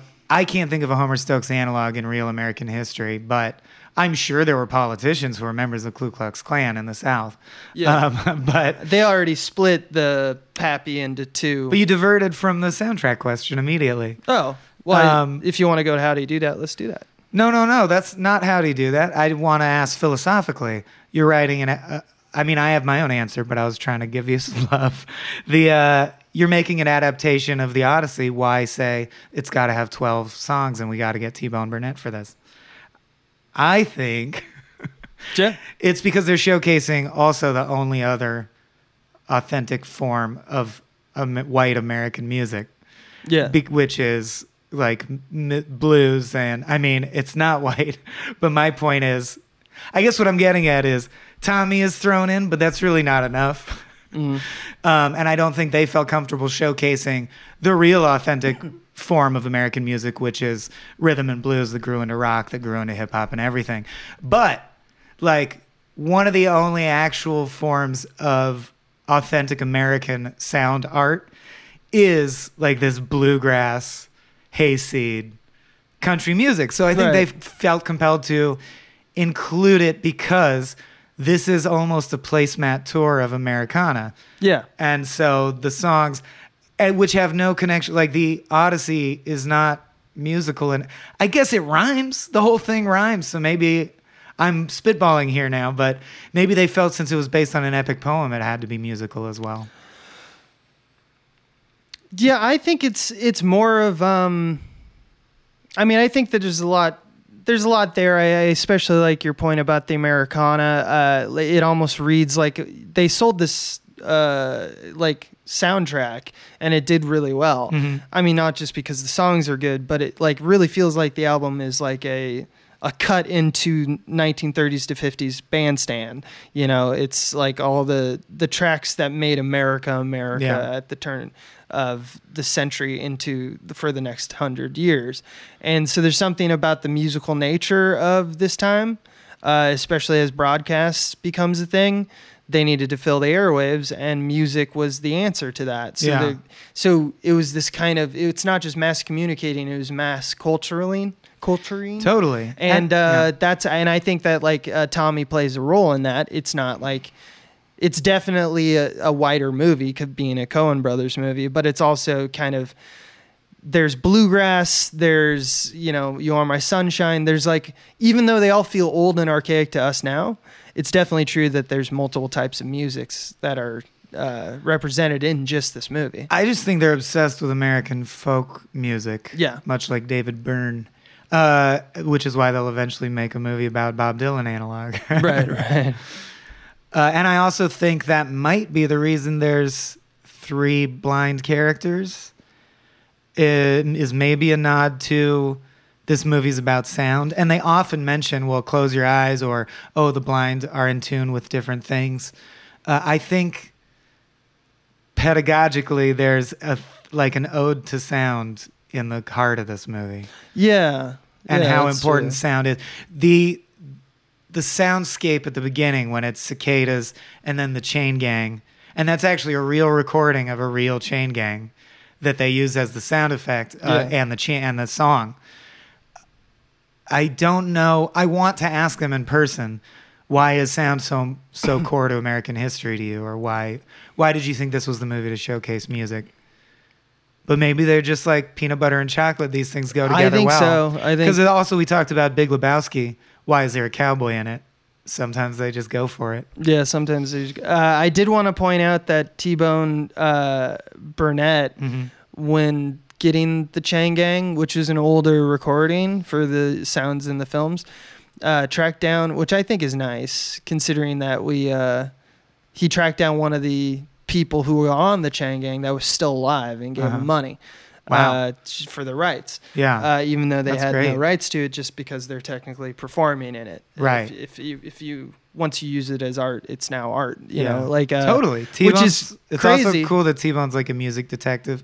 Like he finds recordings that Right. have not been heard in 80 years. But when you look at it from earlier in this podcast's run, uh, like how they were like smacked with Barton Fink's uh, "The Mosquito" and American Humane, Mhm. uh, I thought that that was kind of interesting in terms of sometimes they're really good at looking ahead of like what's what's going Yeah. on with the logistics of the movie, and other times they're not. They're clearly getting better at. it. Also, American Humane got upset about the CG cow because they didn't believe them it was CG. Yeah, until That's funny to me because to my modern eyes, I'm like, it's CG. Right. It looks like Harry Po- it looks like Harry Potter on top of the troll in Harry Potter Right. 1. uh, they had, they had to meet up at Digital Domain, which is like a space, uh, like a neutral space And between they American could make a cow. uh, to show how the cows cr- were created, and then finally the American Humane Association was like, "Oh." It also changed. Um, they also added this example. Uh, there's a few firsts for this movie, but one of the first was the Humane Association added.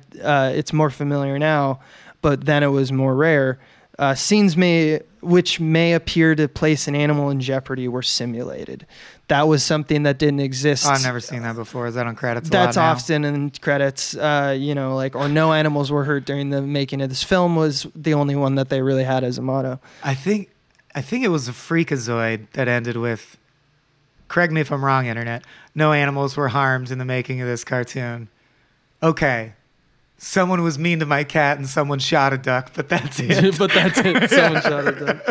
Uh, but yeah, uh, that's. Mhm. I mean, I don't know. I, I don't really have an answer. Going back to the musical question about it, you know, like I, I think it is peanut butter and jelly a little bit. I th- I think it's because it's the on, one of the only authentic forms of American expression that originated in the like continental U.S. Uh, what do you think?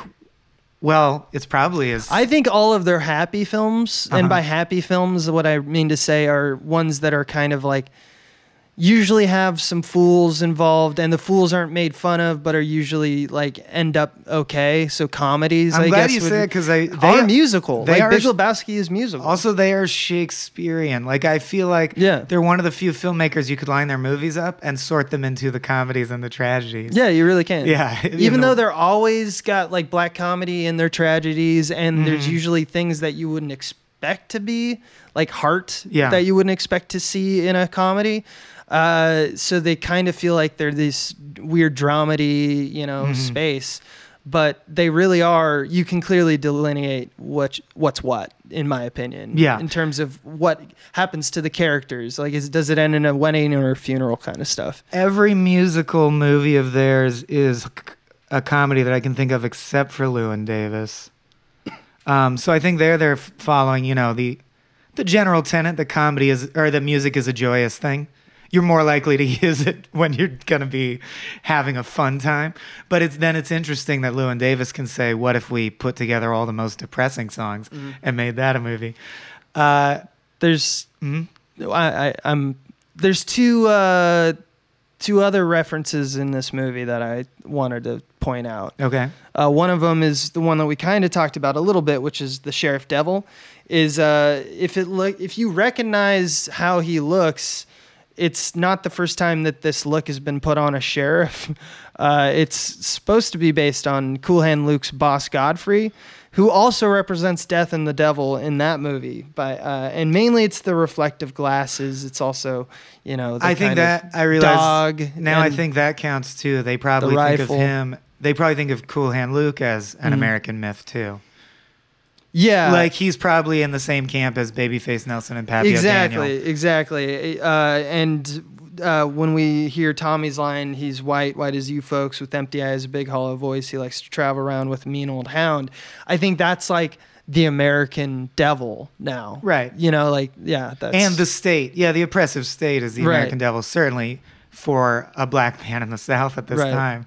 Um, what do you think is the answer as simple as sepia tone is nostalgic and this took place in a nostalgic time? What do you think is the philosophical decision making process behind the unbelievable, unprecedented, innovative use of digital color correction in this film? Uh, which, of course, we'll unpack more in how do you do that. But since it's pedagogy, I'm asking about the artistic choice, you know? Uh, I mean, I actually have uh, What they say what? Deakins said in a cinematographer magazine.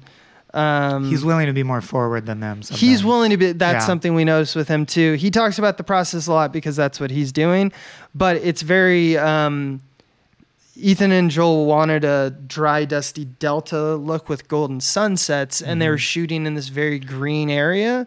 So, and it was very lush because it was Mississippi in the summer. Mhm. So I think I think the Dust Bowl look it just made sense for the color schemes that they wanted to set up to be uh, you know s- super muted and super uh, desaturated. So it might be as practical as turn that green field yellow. Okay, now the sky looks Yeah. weird. Let's desaturate everything. uh, and I think it, yeah, and it.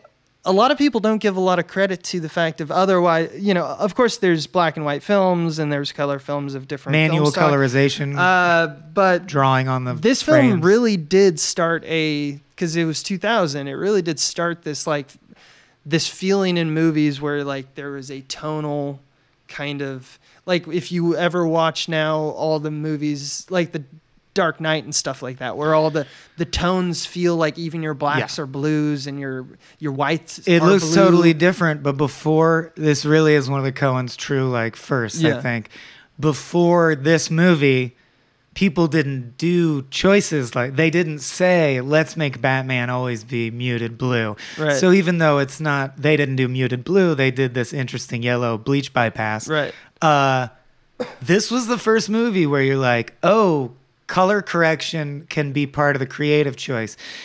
And I think we may have gone too far with that as a culture. Mm-hmm. like it might be more harmful than good now, but it certainly works for Oh Brother. I mean, you can do this on your phone right now. If you pull out your phone and you pull up Instagram Mm-hmm. and you start playing with the Instagram filters and just try to pay attention to the darkest, like take a photo and look at the darkest point, you'll notice that as you scan around, what is quote unquote black is not the same throughout, right? Right. And that's the kind of thing that Deakins and the colorists were doing in this film is to make it feel kind of I think to make it feel otherworldly, to make it feel like it comes from a picture book, because you see this kind of thing happen more in less in photography and more in like drawings. And I think that's totally true with the way the shots are set up. So, like for example, you talk about the long shot where the truck playing Homer Stokes' theme song passes a Yeah. random farmer in a field. The field is made to look like a comically endless field of an endless number of plants that are identical to one another. Right. Like a blinding grid of blank space. Beyond that, and there's many shots where you're like, it's just flat dirt as far as the eye can see to an unbelievable degree.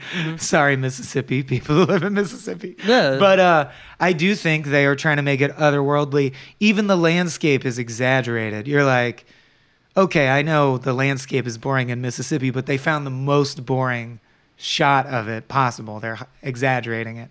And they knew that they were going to be shooting in summer in Mississippi, which is crazy because that also means that they knew what Tough shoot. they knew what uh yeah really humid they i mean that's why everyone's sweating in this movie all the time uh but they also knew what kind of greenery was going to be around and it's a Right. very bright green so they knew like so a lot of the costume designer like mary Zophres and like the production designers um they had to make sure that no green was involved because they knew that Then the they were color going to correction go would back affect it too much. because Yeah, they uh, look they weird. just had to destroy the green, like Mhm, to make right. it even barely green. So if they put a Washington apple in the movie, It was gonna look like gray. although now you could power window it, but the technology at the time was just beginning to. I mean, yeah, you could, you still could. you still could. But they're a crack team and they support each other throughout the work through pl- process, and that's what's important. But that, that I think that that's this is all in part of like trying to find something that didn't look like Ireland because they Right. didn't want something lush. They wanted something Dust Bowl. Dust Bowl Yeah. and old, and it, I think that's kind of speaks also to the Odyssey itself because it's like even that story feels like before classical. Yeah. You know, it's like one of the oldest tales we have, and there's American tall tales all in this, so it's all very The color, old. the color correction for Three Kings reminds me of this color correction in a good way, but I bet most people disagree with me. I would disagree. I know. but Uh, that's fine. what do you think about the final beat being? I, I think I know the answer, but he prays and it comes true. So in this universe, God is explicitly real. We're seeing a lot more than we thought we'd see when we started off this podcast, right? Yes. Have you noticed that? But I'm developing a sneaking suspicion that the Coen brothers are kind of even smugger atheists than I thought. Oh, really? Because I'm starting to realize, oh, there's more movies than I thought It's all with angels in heaven. Right. But then I realize, which ones are they? Hudsucker Proxy, which is in a Frank Capra universe. Oh Brother, which is in a universe of tall tales. And they're all dummies. And all- Buster Scruggs, Yeah. which is uh, like a Tex Avery cartoon, even further than a Chuck Jones cartoon. Mm. I think they have a running joke in their work that God is only real in universes that are ridiculous and stupid. That's interesting. like I if that God exists in the movie, it's a clue that we're in a the- cartoon, a cartoon that doesn't make sense to anyone. which is mean to say, but I do think that's their stance. I mean, yeah. There's a few others. I, I think that there's yeah yeah. well, I can keep I talk accruing about it info on the next one, their 2001 entry. Well, Jesus, But that's, that's an interesting one to talk about. that's why That's we'll talk that's about why it. we'll talk about it on not this episode. Uh, but yeah, that's in. Uh, I mean, I, I kind of have the same sneaky suspicion, uh, just because those movies that you mentioned, and in this one in particular, uh, the Coen Brothers, like we mentioned with the Buster Scruggs one, I like to argue about how they they they don't like poetic justice. They don't like this concept of if you do good things, you're gonna get good back from the world. They're like, if you do good, you do bad, things are gonna happen, good or bad. Except maybe eight percent of the time they do. They, They let do. It, they slip one in. And they're usually the ones where something like this happens, where you have Everett pray to God and ask for forgiveness and apologize for his sins, and then Or he- Norval commits suicide, but an angel saves him. and yeah. then you could read it as happenstance, given you know the totality of Coen Brothers cinema, but. You Yeah. get the sneaky kind of suspicion that even though he's not the greatest guy, he is kind of baptizing himself in this moment, and then he gets baptized by the river, of course. Mm. Um, so it's there is this feeling of providence, and uh, of course he doesn't acknowledge it even when it happens to him. He's like, "It's just science. Someone dammed up that river." Uh, Although Norval is even harder to. He jumped off a building, and then he's so like, "That's magic." that's literal he magic. then yeah. gets up and walks away. with- right, yeah. right. But uh, but in those movies, they're all uh, they're all fools too. Uh, they they might be good fools in terms of like Is Everett a fool? Yeah. He's like a I would argue he's a braggadocious fool, but do you think he's actually dumb? Um, I think uh, Or is he more. I always thought he was just a rascal. I think of them all as kind of different shades of dumb, different types of dumb. he's I not mean, as smart as he thinks he is. he's not as definitely. smart as he thinks he is, and his he considers himself a tactician, but he doesn't have plans. Uh, Mm, he true. gets super attached to random things like the superficiality of his hair gel. Um, Like he has things. Mm. You're he right. has He's, that. a, he's a dumb. He has that Buster Scruggs uh, number five problem, which is that he has things that he's very certain about, and Mm-hmm. he just had this is certain. This is what it is. girl who got rattled. Yeah, the girl Number got five. rattled, uh, and then the second that it doesn't prove itself to him, he gets angry. yeah. Uh, and then if it's proved back, like if he he's he remains alive, he just says, "Ah, it must have been something else." So he he's dumb in that way. Obviously, Delmar is like simple, and Pete is a little less simple. But uh, I see them all as fools. Well, I have la- pe- only one pedagogy question left. What's your pedagogy situation? Uh, the only one that I wanted to talk about is how much, and they talked about how the title of the film, "Oh Brother, Where Art Thou," is a reference to the 1941 film by Preston Sturges called Sullivan's Travels, which, by the way, everyone should go out and see if you can get a copy of it.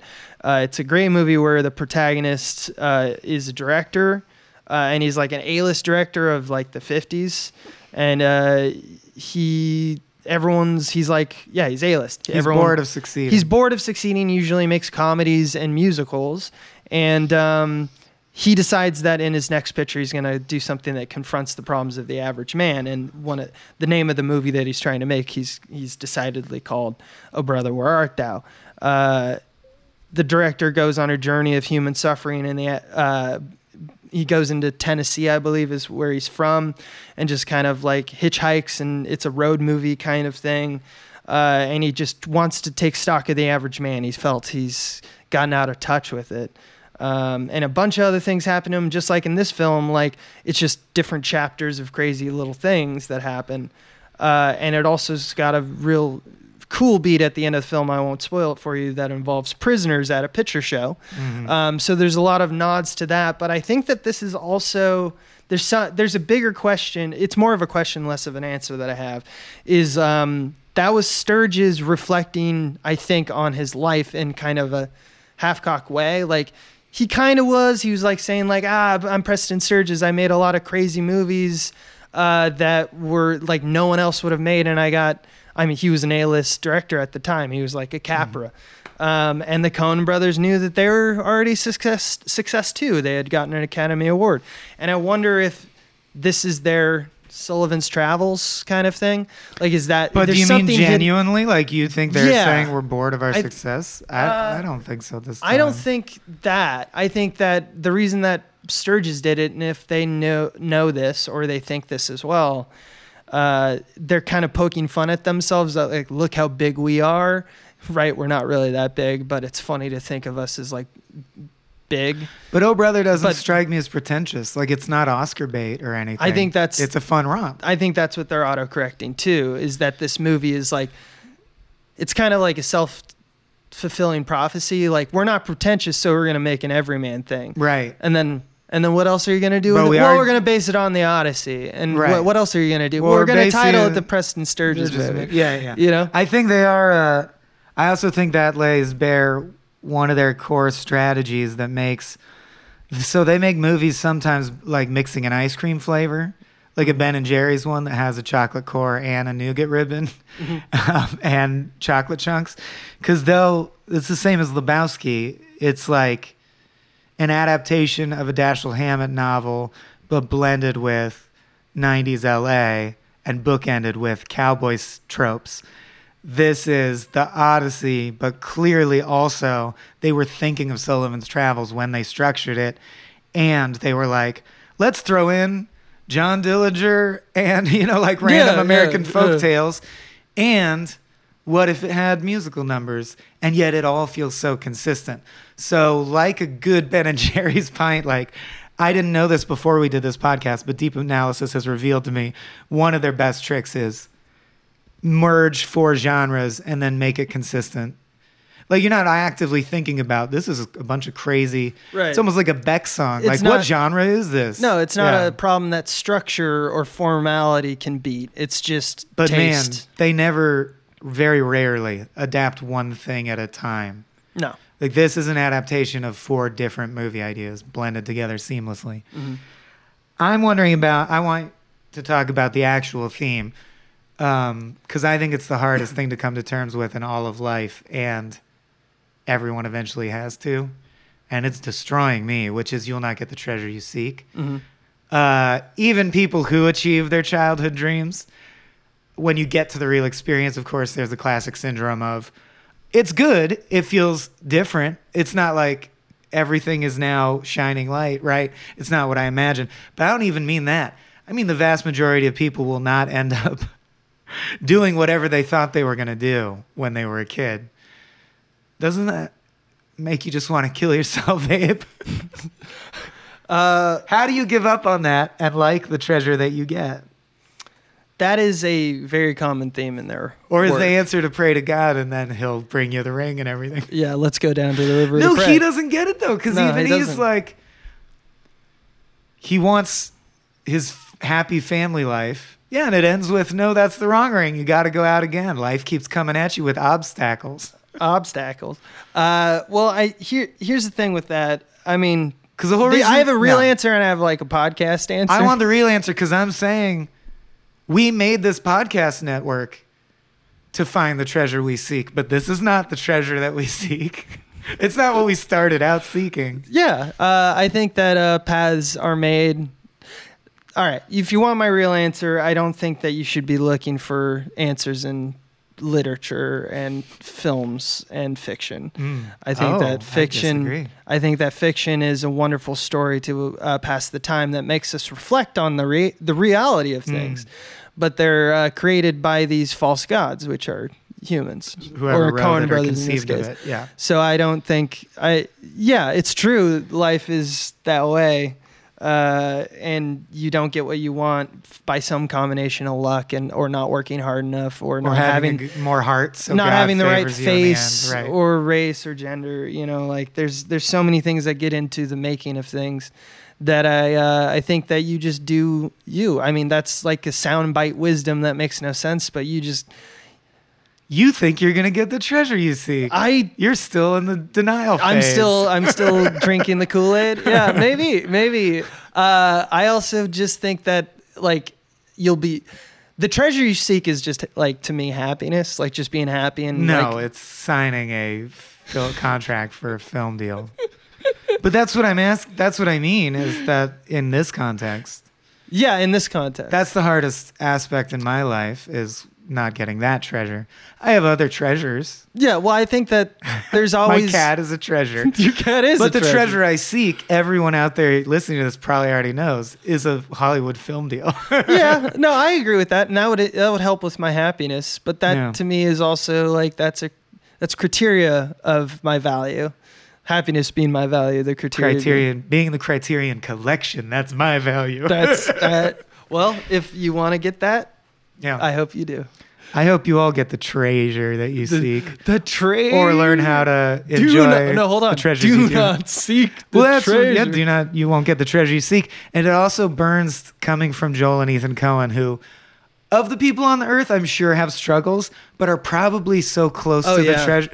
Closer than most people get to what they Yeah. imagined they wanted to do with their lives. It's like, um, they're doing what they want to do with it's like their that lives. interview with um it's like that interview with there's like a Taylor Swift interview a few years ago hmm. where she was just like that's so fast. you just got to keep going you just got to keep going and you'll you'll make it and, you're it's like you blew no- up when you're 14 years old. yeah, like you don't know that. You don't know that because you didn't do that. You got extremely lucky. You won the lottery Immediately, Uh, fast. yeah. And so, what the fuck are you talking about? Yeah. And it's just true. Like some people have it easy. It's like you're right. You've gleaned that insight. Oh, and that's the other thing I wanted to take issue with is I know you didn't mean it that way, but to be clear, I do think stories often can lead you to insights you didn't have Absolutely. before know, that I are know. true. I know. I was just but I know what you mean by like the story beats bear don't bear on reality. So I'm like Tay Swift is right that that's true wisdom, Mm-hmm. but she gleaned that from hearing that other people say that until she knows that that's a truism of life. But she didn't learn that from her own lived experience. Mm-hmm. yeah. Well, you, you don't know. Tay Tay, You the know modern did though? Tiresias. Charles Durning, Pappy O'Daniel himself, did not get a part until he was 41. Oh, yeah. So like I admire actors like that who did he was a dance teacher. He was a dance instructor right. until he got his first film role at 41. So And he Tim can Blake say Nel- he Tim- can say stick to your plan, you know? Tim Blake Nelson also was a uh, classic literature like professor And his you spends most and of wasn't in this movie until some like he was their neighbor or something. spends most of his time directing films. He knew them because he is a director and they're directors, and I believe his wife. Uh, they had dinner with his wife, and he came along as the husband, and they hit it off. And then later, they're like, "Do you want to be in Oh Brother, Where Art Thou?" I think they were just like read the script and tell us what you think, Yeah. and he thought he said, "I don't have to read the script." right. Yeah. Yeah, but I Right? think it's. I think well, that's the I, I think story. the the story was that he didn't know that he he thought he was auditioning for a role, and they thought they were just Giving him having the him a look at the script, Oh, okay. and he was hope, and so he auditioned. I don't know what the truth is. Yeah, Yeah, but but- I I know he and he's definitely appreciative of what an opportunity it was. Oh man, and he's perfect. He's yeah, perfect. yeah. But he told, yeah, he said to Clooney like the script. Coen Brothers movies are always twice as good on screen as they are in script form, and this is therefore going to be an all-time Right. classic film, and that is correct. yeah, yeah. No, I'm looking at it right now. Joel. Uh, I think this is up there. Joel with, said he hadn't even seen him act. Like he didn't know he was an actor. Uh, This is up there with It's a Wonderful Life, Wizard of Oz, and Sullivan's Travels. It will be remembered forever Right. as a classic romp road movie. This is Howdy Do that. so let's. I'm just calling it out, but we're going into Howdy Do that. Yeah, the only real uh-huh. important one that we haven't mentioned before, uh, as a part of other things, was um, uh, the sound design work in this. I mean, we talked a little been- bit about. It's all I've wanted to talk about this whole uh, time. I mean, it, not the, the not the music, the No. sound design, the actual sound design. the placement of sounds. Imagine. So, I mean, most people watching a movie don't notice editing unless it's really in your face. Mhm. Imagine noticing, hey, this is this the best sound design I've ever heard? Yeah. Literally, the sound effects placement, the way in during musical numbers they cut to different spaces and every space Yep. is meticulously created. By having all these blind characters and making so many songs central, they cue you up to focus on sound, and the sound design is breathtaking. You, This is, um, I don't. I can just tell it's good. You explain why. okay, so the, let me take you shortly through the history of sound design, which is that Uh-oh. it started it started off kind of as just like what you see on camera is represented represented like if you see a fly you see, and it buzzes away make the buzz sound so it was always about the truth of what was on the picture The and then we started then we we got into kind of like the late late 80s early 90s jurassic park was kind of one of the first ones to do it which is they completely do digital soundtracks. So now now it wasn't about a four track now in an analog situation. You can literally make as many as your hard drive can take layers of sounds on top of each other. And people got crazy with this. Um, you know like it's it's a whole fascinating topic. But what's relevant here is that people didn't know how to use it until I think the Coen brothers started using it. And there's a there's an example of it about how they use chorus work in this movie. Uh, if you look at the when the congregation is singing "Let's Go Down to the River to Pray," the camera's following the actors, meaning it's kind of showing all of the supporting roles of the people who are just a part of the congression, but it's also as like Delmar and Pete walk closer to the river. So the first thing that I think sound designers started to use sound design as is let's just make a more rich kind of like background bed of like you can hear the lapping of the sounds of the river you can hear you know the wind going through the trees. That's how they decided okay we have this now infinite nonlinear space of editing that we can use in sound design.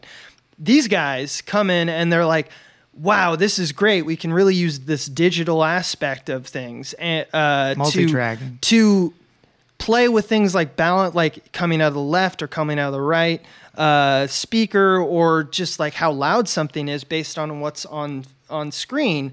They're the first ones to do this kind of thing where, as the camera dollies through a few times, the actual mix of the song of uh, "Let's Go Down to the River to Pray" changes because if you see like an old woman and then it dollies for, f- back a little bit and then you see a young girl Her voice dolly- diminishes and hers comes in. Exactly. Yeah. So we have this kind of thing that would never happen in like a single that just plays, like in in back when it was In just studio. like Elvis pitch, or Right. Elvis pictures, or, or if you just copy and pasted the song into the timeline. Yeah, it became now this orchestra of like what we see, but also ways in which we can remix this completely like versatile, like almost infinite number of things that we could hear in the scene. And oh boy, when you talk about what if it's non-diegetic and disjointed, because Right. I think one of the best things about film as a medium and why it's the supreme medium is it's actually a, an attention control machine. Right. Because you can go, yeah, we're hearing a woman cry,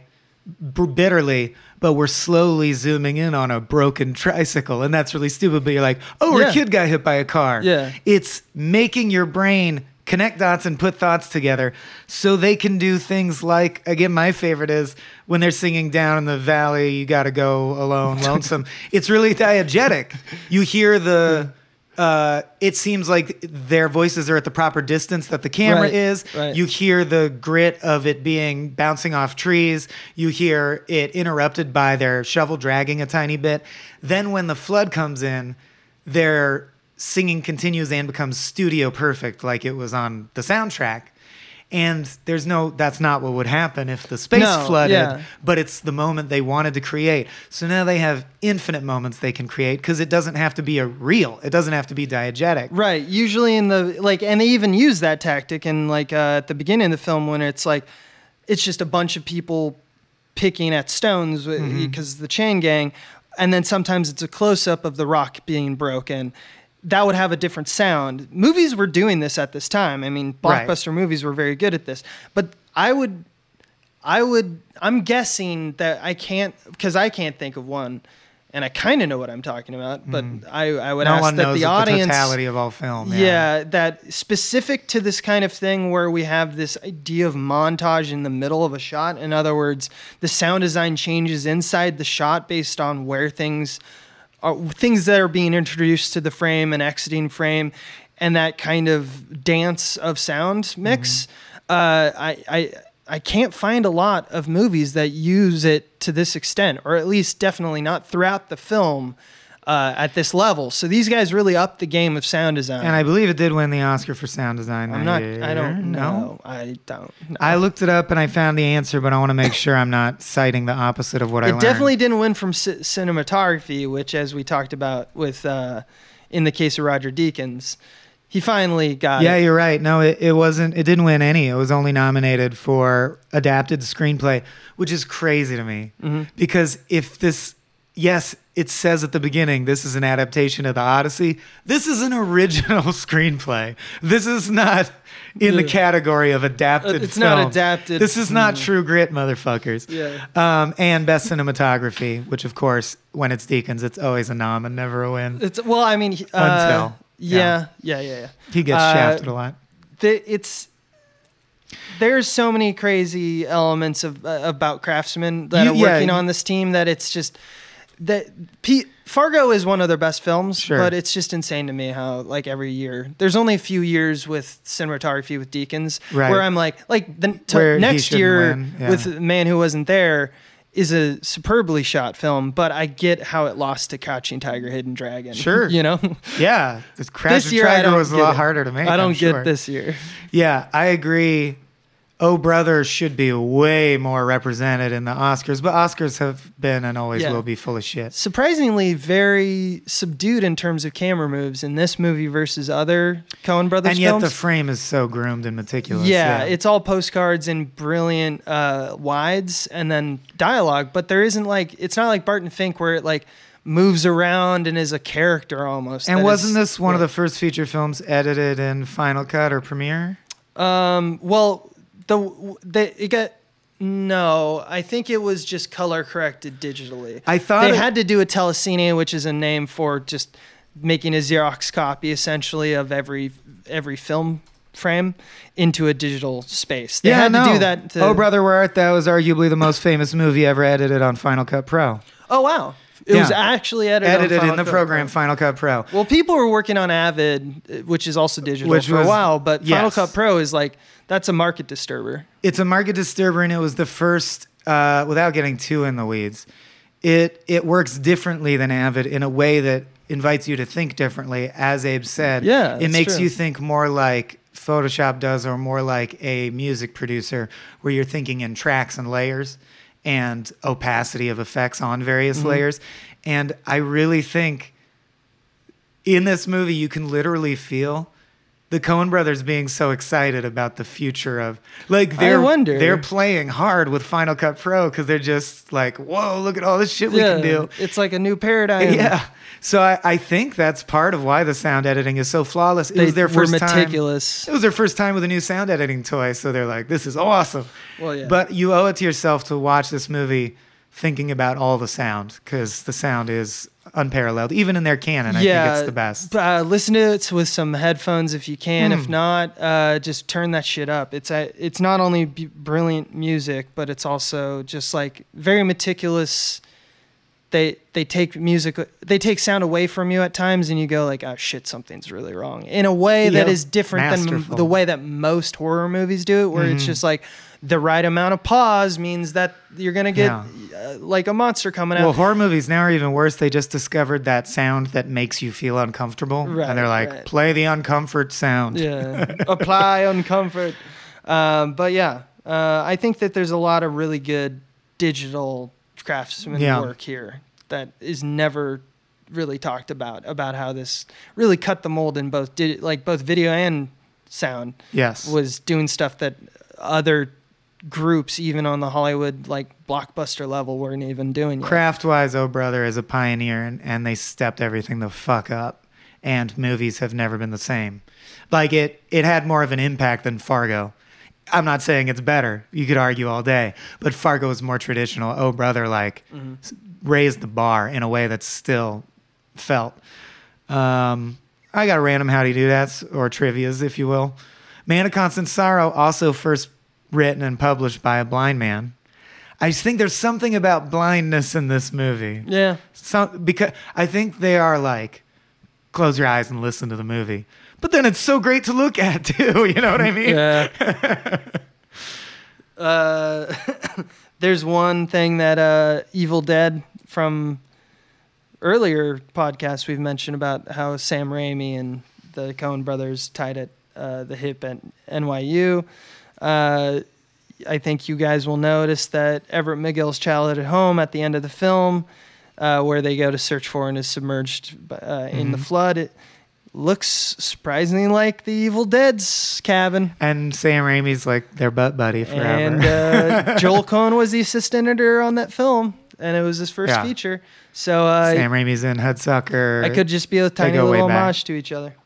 Definitely. I could see it. Yeah. Oh yeah, And it's funny that they destroy it immediately. yeah. They immediately destroy Fuck you. Sam Raimi. Fuck you, Sam Raimi. Um, my favorite anecdote was George Clooney did not immediately get his character. Like he didn't feel that he knew how to do the Missouri or Mississippi cadence properly. So he sent it to his uncle Jack, who grew up in the deep South and spent his entire life in the deep South, and had him record all the lines on tape and send them back. And he memorized the lines by listening to the tape over and over. So, first of all, the cadence is great, and we owe a lot of credit to his Uncle Jack. But also on the first day of shooting into a scene, or I guess probably rehearsal day, uh, the Coens were like, What? You don't swear anymore? You can't say damn? It turned out his Uncle Jack had cleaned, like, he Cleaned said up the back, language. Yeah. He made it like inoffensive to God and cut out all the swears and like anything objectionable. That's so cute. He like edited it. so cute. And uh, the first time that Uncle Jack ever flew in a plane was to go to the premiere of Oh Brother Where Art Thou? Oh, Uncle Jack. Uncle Jack Clooney. Jack Clooney. Um, I guess two last or one last thing. sure. Is, then um, we'll close out. We're at 220. Yeah, man. Uh, so Joel Coen revealed that this film was obviously inspired by The Wizard of Oz. Um, but what's crazy is that Among I want you to. I want you to think about this. I don't need you to answer it because it throws it in the face of what we're kind of like our version of the Coen brothers. What if bit. the movie's the opposite of what we just said? In an interview on September 14th, 2009 of GQ, Joel Coen said, All we've been doing for the last 25 years is remaking The Wizard of Oz. It's true, sometimes consciously, sometimes we don't realize it until we've made the movie. Oz is the only film we ever just rip off right and left. the way I'm going to respond, well, maybe, maybe they're they're not saying we chose to be like we said. Let's make this movie our career. Yeah. They're saying it just happens, right? Right. Um, I'm going to answer by way of loading up, and I do think we should start mentioning this on podcasts. our incredible Coen Brothers Brothers shirt, uh, now available at the Small Bean store. Which, well, I just realized no one at any given time, Twitter, only a couple people are seeing that shit. Yeah. So I want to let the people know we have opened a store, a merch store. This is a spontaneous plug, not planned. Abe can back me up on that. Yeah. Smallbeans.bigcartel.com. And uh, we really, it's not just a cash grab. We put a lot of creative work into it, and so did a lot of great artists. And there's some truly hilarious shirts there, but the one I'm concerning myself with now is the Clothing Brothers Brothers, which has our awesome logos all lined up. So I know the Coen Brothers movie's in order. And I'm going to go through this with that in mind. Blood Simple is not the Wizard of Oz. Raising Arizona arguably is could be the Wizard of Oz. Mm-hmm. Miller's Crossing, what do you think? I think it could be the Wizard of Oz. Components, yeah. Yeah, Barton Fink is the Wizard of that's Oz. That's definitely the Wizard of he Oz. He goes to a magical world. Hudsucker's definitely Wizard of Oz. Uh, Fargo, I don't really see as much as Uh, Wizard no. of Oz. There's no group. Everyone's so alienated. Lebowski, yeah. Lebowski is Wizard of Oz. Oh, Brothers Wizard this one, yeah. Man, it wasn't there. I, I don't know what that Act is. three. The- yeah, We're gonna talk about that one. Intolerable Cruelty is not. It's No. a screwball comedy for sure. Lady Killers is a bizarre one-off that we'll discuss when we get there. Uh, No Country, adaptation doesn't count. It You doesn't. you couldn't say it's based on the Wizard of Oz. It's based on No Country for Old Burn Men. the after reading, I don't know. Burn after reading. Serious Man is the Wizard of Oz. There's a giant tornado. There's a giant tornado in it. That must be true. True Grit's the Wizard of Oz, kind of. Llewyn Davis is the Wizard of Oz. Hail Caesar's Yep, Wizard of fucking Oz. A, yeah. So Vonnegut said there's only seven stories, and the one that he said is the most ripped off is Cinderella. And of course, Cinderella's not the original. What some caveman probably came up with it. But the idea that someone is good and they don't deserve a bad life, and then there's a lot of hope, and then it goes away, and then at the end, by the skin of their teeth, it comes back, and they do get the happy ending Right. um, what w- Wizard of Oz would be person who's down on their luck is thrown into a crazy new world, learns to navigate it, becomes powerful in that world. It's into the woods and It's finds their way A home. B A prime comes Yeah. back to comes back with a change and but I also think they're referring to the fact of like they have so many powerful characters who are pretense. Mhm. Like they do they do the trick so often of build someone up, build someone up. They're not what they appeared to be, which is Mm-hmm. of course the Wizard of Oz punchline. And they love look, there's a goal. Ragtag group of three things are gonna go to the goal. The yellow brick road will meander around and adventures will occur. That's the thing Yeah. that I was pointing out is the kind of what you were saying. they how like is the serial chapters. They like chapters. Just like, and then another thing happens. Another thing. like it's not Fargo stands out because it's not that because right. it goes in one It direction. definitely, yeah. and they all have act ones, two, threes, but it's like it. It just feels like um, in the same way that they're really good at noir, because noir is just a bunch of random circumstances. Well, let's just go to the, let's just go to the bar and see what happens. Well, then we're gonna learn about this other Yeah. crazy thing that's happening. Oh, Lebowski is Wizard of Oz for sure. oh yeah. I, I bet that's the one that he was meant when he said. Yeah. Sometimes it just turns out that way because I feel like they probably read that and went, "Oh, Lebowski is Oh, Wizard of Oz." Wizard yeah. Oz. yeah, yeah. But I, I thought that was an interesting quote, just because really, for sure. I don't think of when I think of like the catalog of things that I'm even interested in, not like necessarily things I make. I don't think of them as all boiling under one. But maybe no, they no, do. no. I they have, to. versatility for Yeah. sure, but it kind of makes me wonder. Buster Scruggs, of course, is the closest to flirting with this, but Mhm. Maybe I and I never thought I'd say this. Maybe I do want to see like a three-season TV series from the Coen Brothers. Mhm. Like, well, maybe they want to be episodic. Why don't they try Right, it? Like, right. why don't they actually try episodes? Well, I mean, with Fargo, every season the the per, like the showrunner VFX always Fargo. tries to find three Coen Brothers movies that they can nod at, and say like, let's Ugh. have that moment. For, like, there's you know, which is random and not really I what the Coen talk- Brothers would do. I want to talk about that next episode for Man Who Wasn't There. Yeah, but Yeah, yeah, yeah. That's a good one. Uh, in, until then, But until then, I yeah, think we should sing. yeah. I am a man Hey, of constant constant sorrow. I've seen trouble all my days.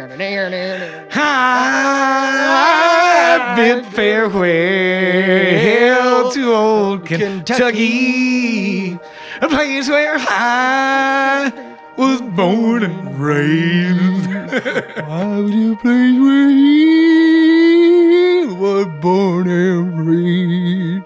Whoa, whoa, whoa, whoa, whoa. Hey, everybody, Swaim here. With added excitement in my voice because it might equate to money for me. Uh, I just wanted to officially let everyone know, through the medium of audio rather than tweets, that Small Beans has a merch store now. Yeah, that's right. And this is not just some cash grab with the logos of our shows, although you can get logo tees there if you'd like. We worked very hard with several very talented artists to really present you with shirts and buttons and content to come that we really think is worth your purchase and you're going to enjoy. And if you're someone who hasn't been able to patronize us, this is a fantastic way to support Small Beans directly without having to sign up for Patreon. And of course, you get a physical item in return rather than just our glorious, glorious content, which will remain free, but is not free to make. So we'd really appreciate anyone who's willing to check out the SB merch store. It is at smallbeans.bigcartel.com, and there you will find a bunch of hilarious shirt designs, some limited edition buttons, as well as an ever increasing amount of audio content to download. We're talking original rap songs, audiobook versions of short stories, and so on. And we're always brainstorming and trying to add new things to the shop, but we'll stop if no one goes there. So please check it out smallbeans.bigcartel.com. And as always, we love you.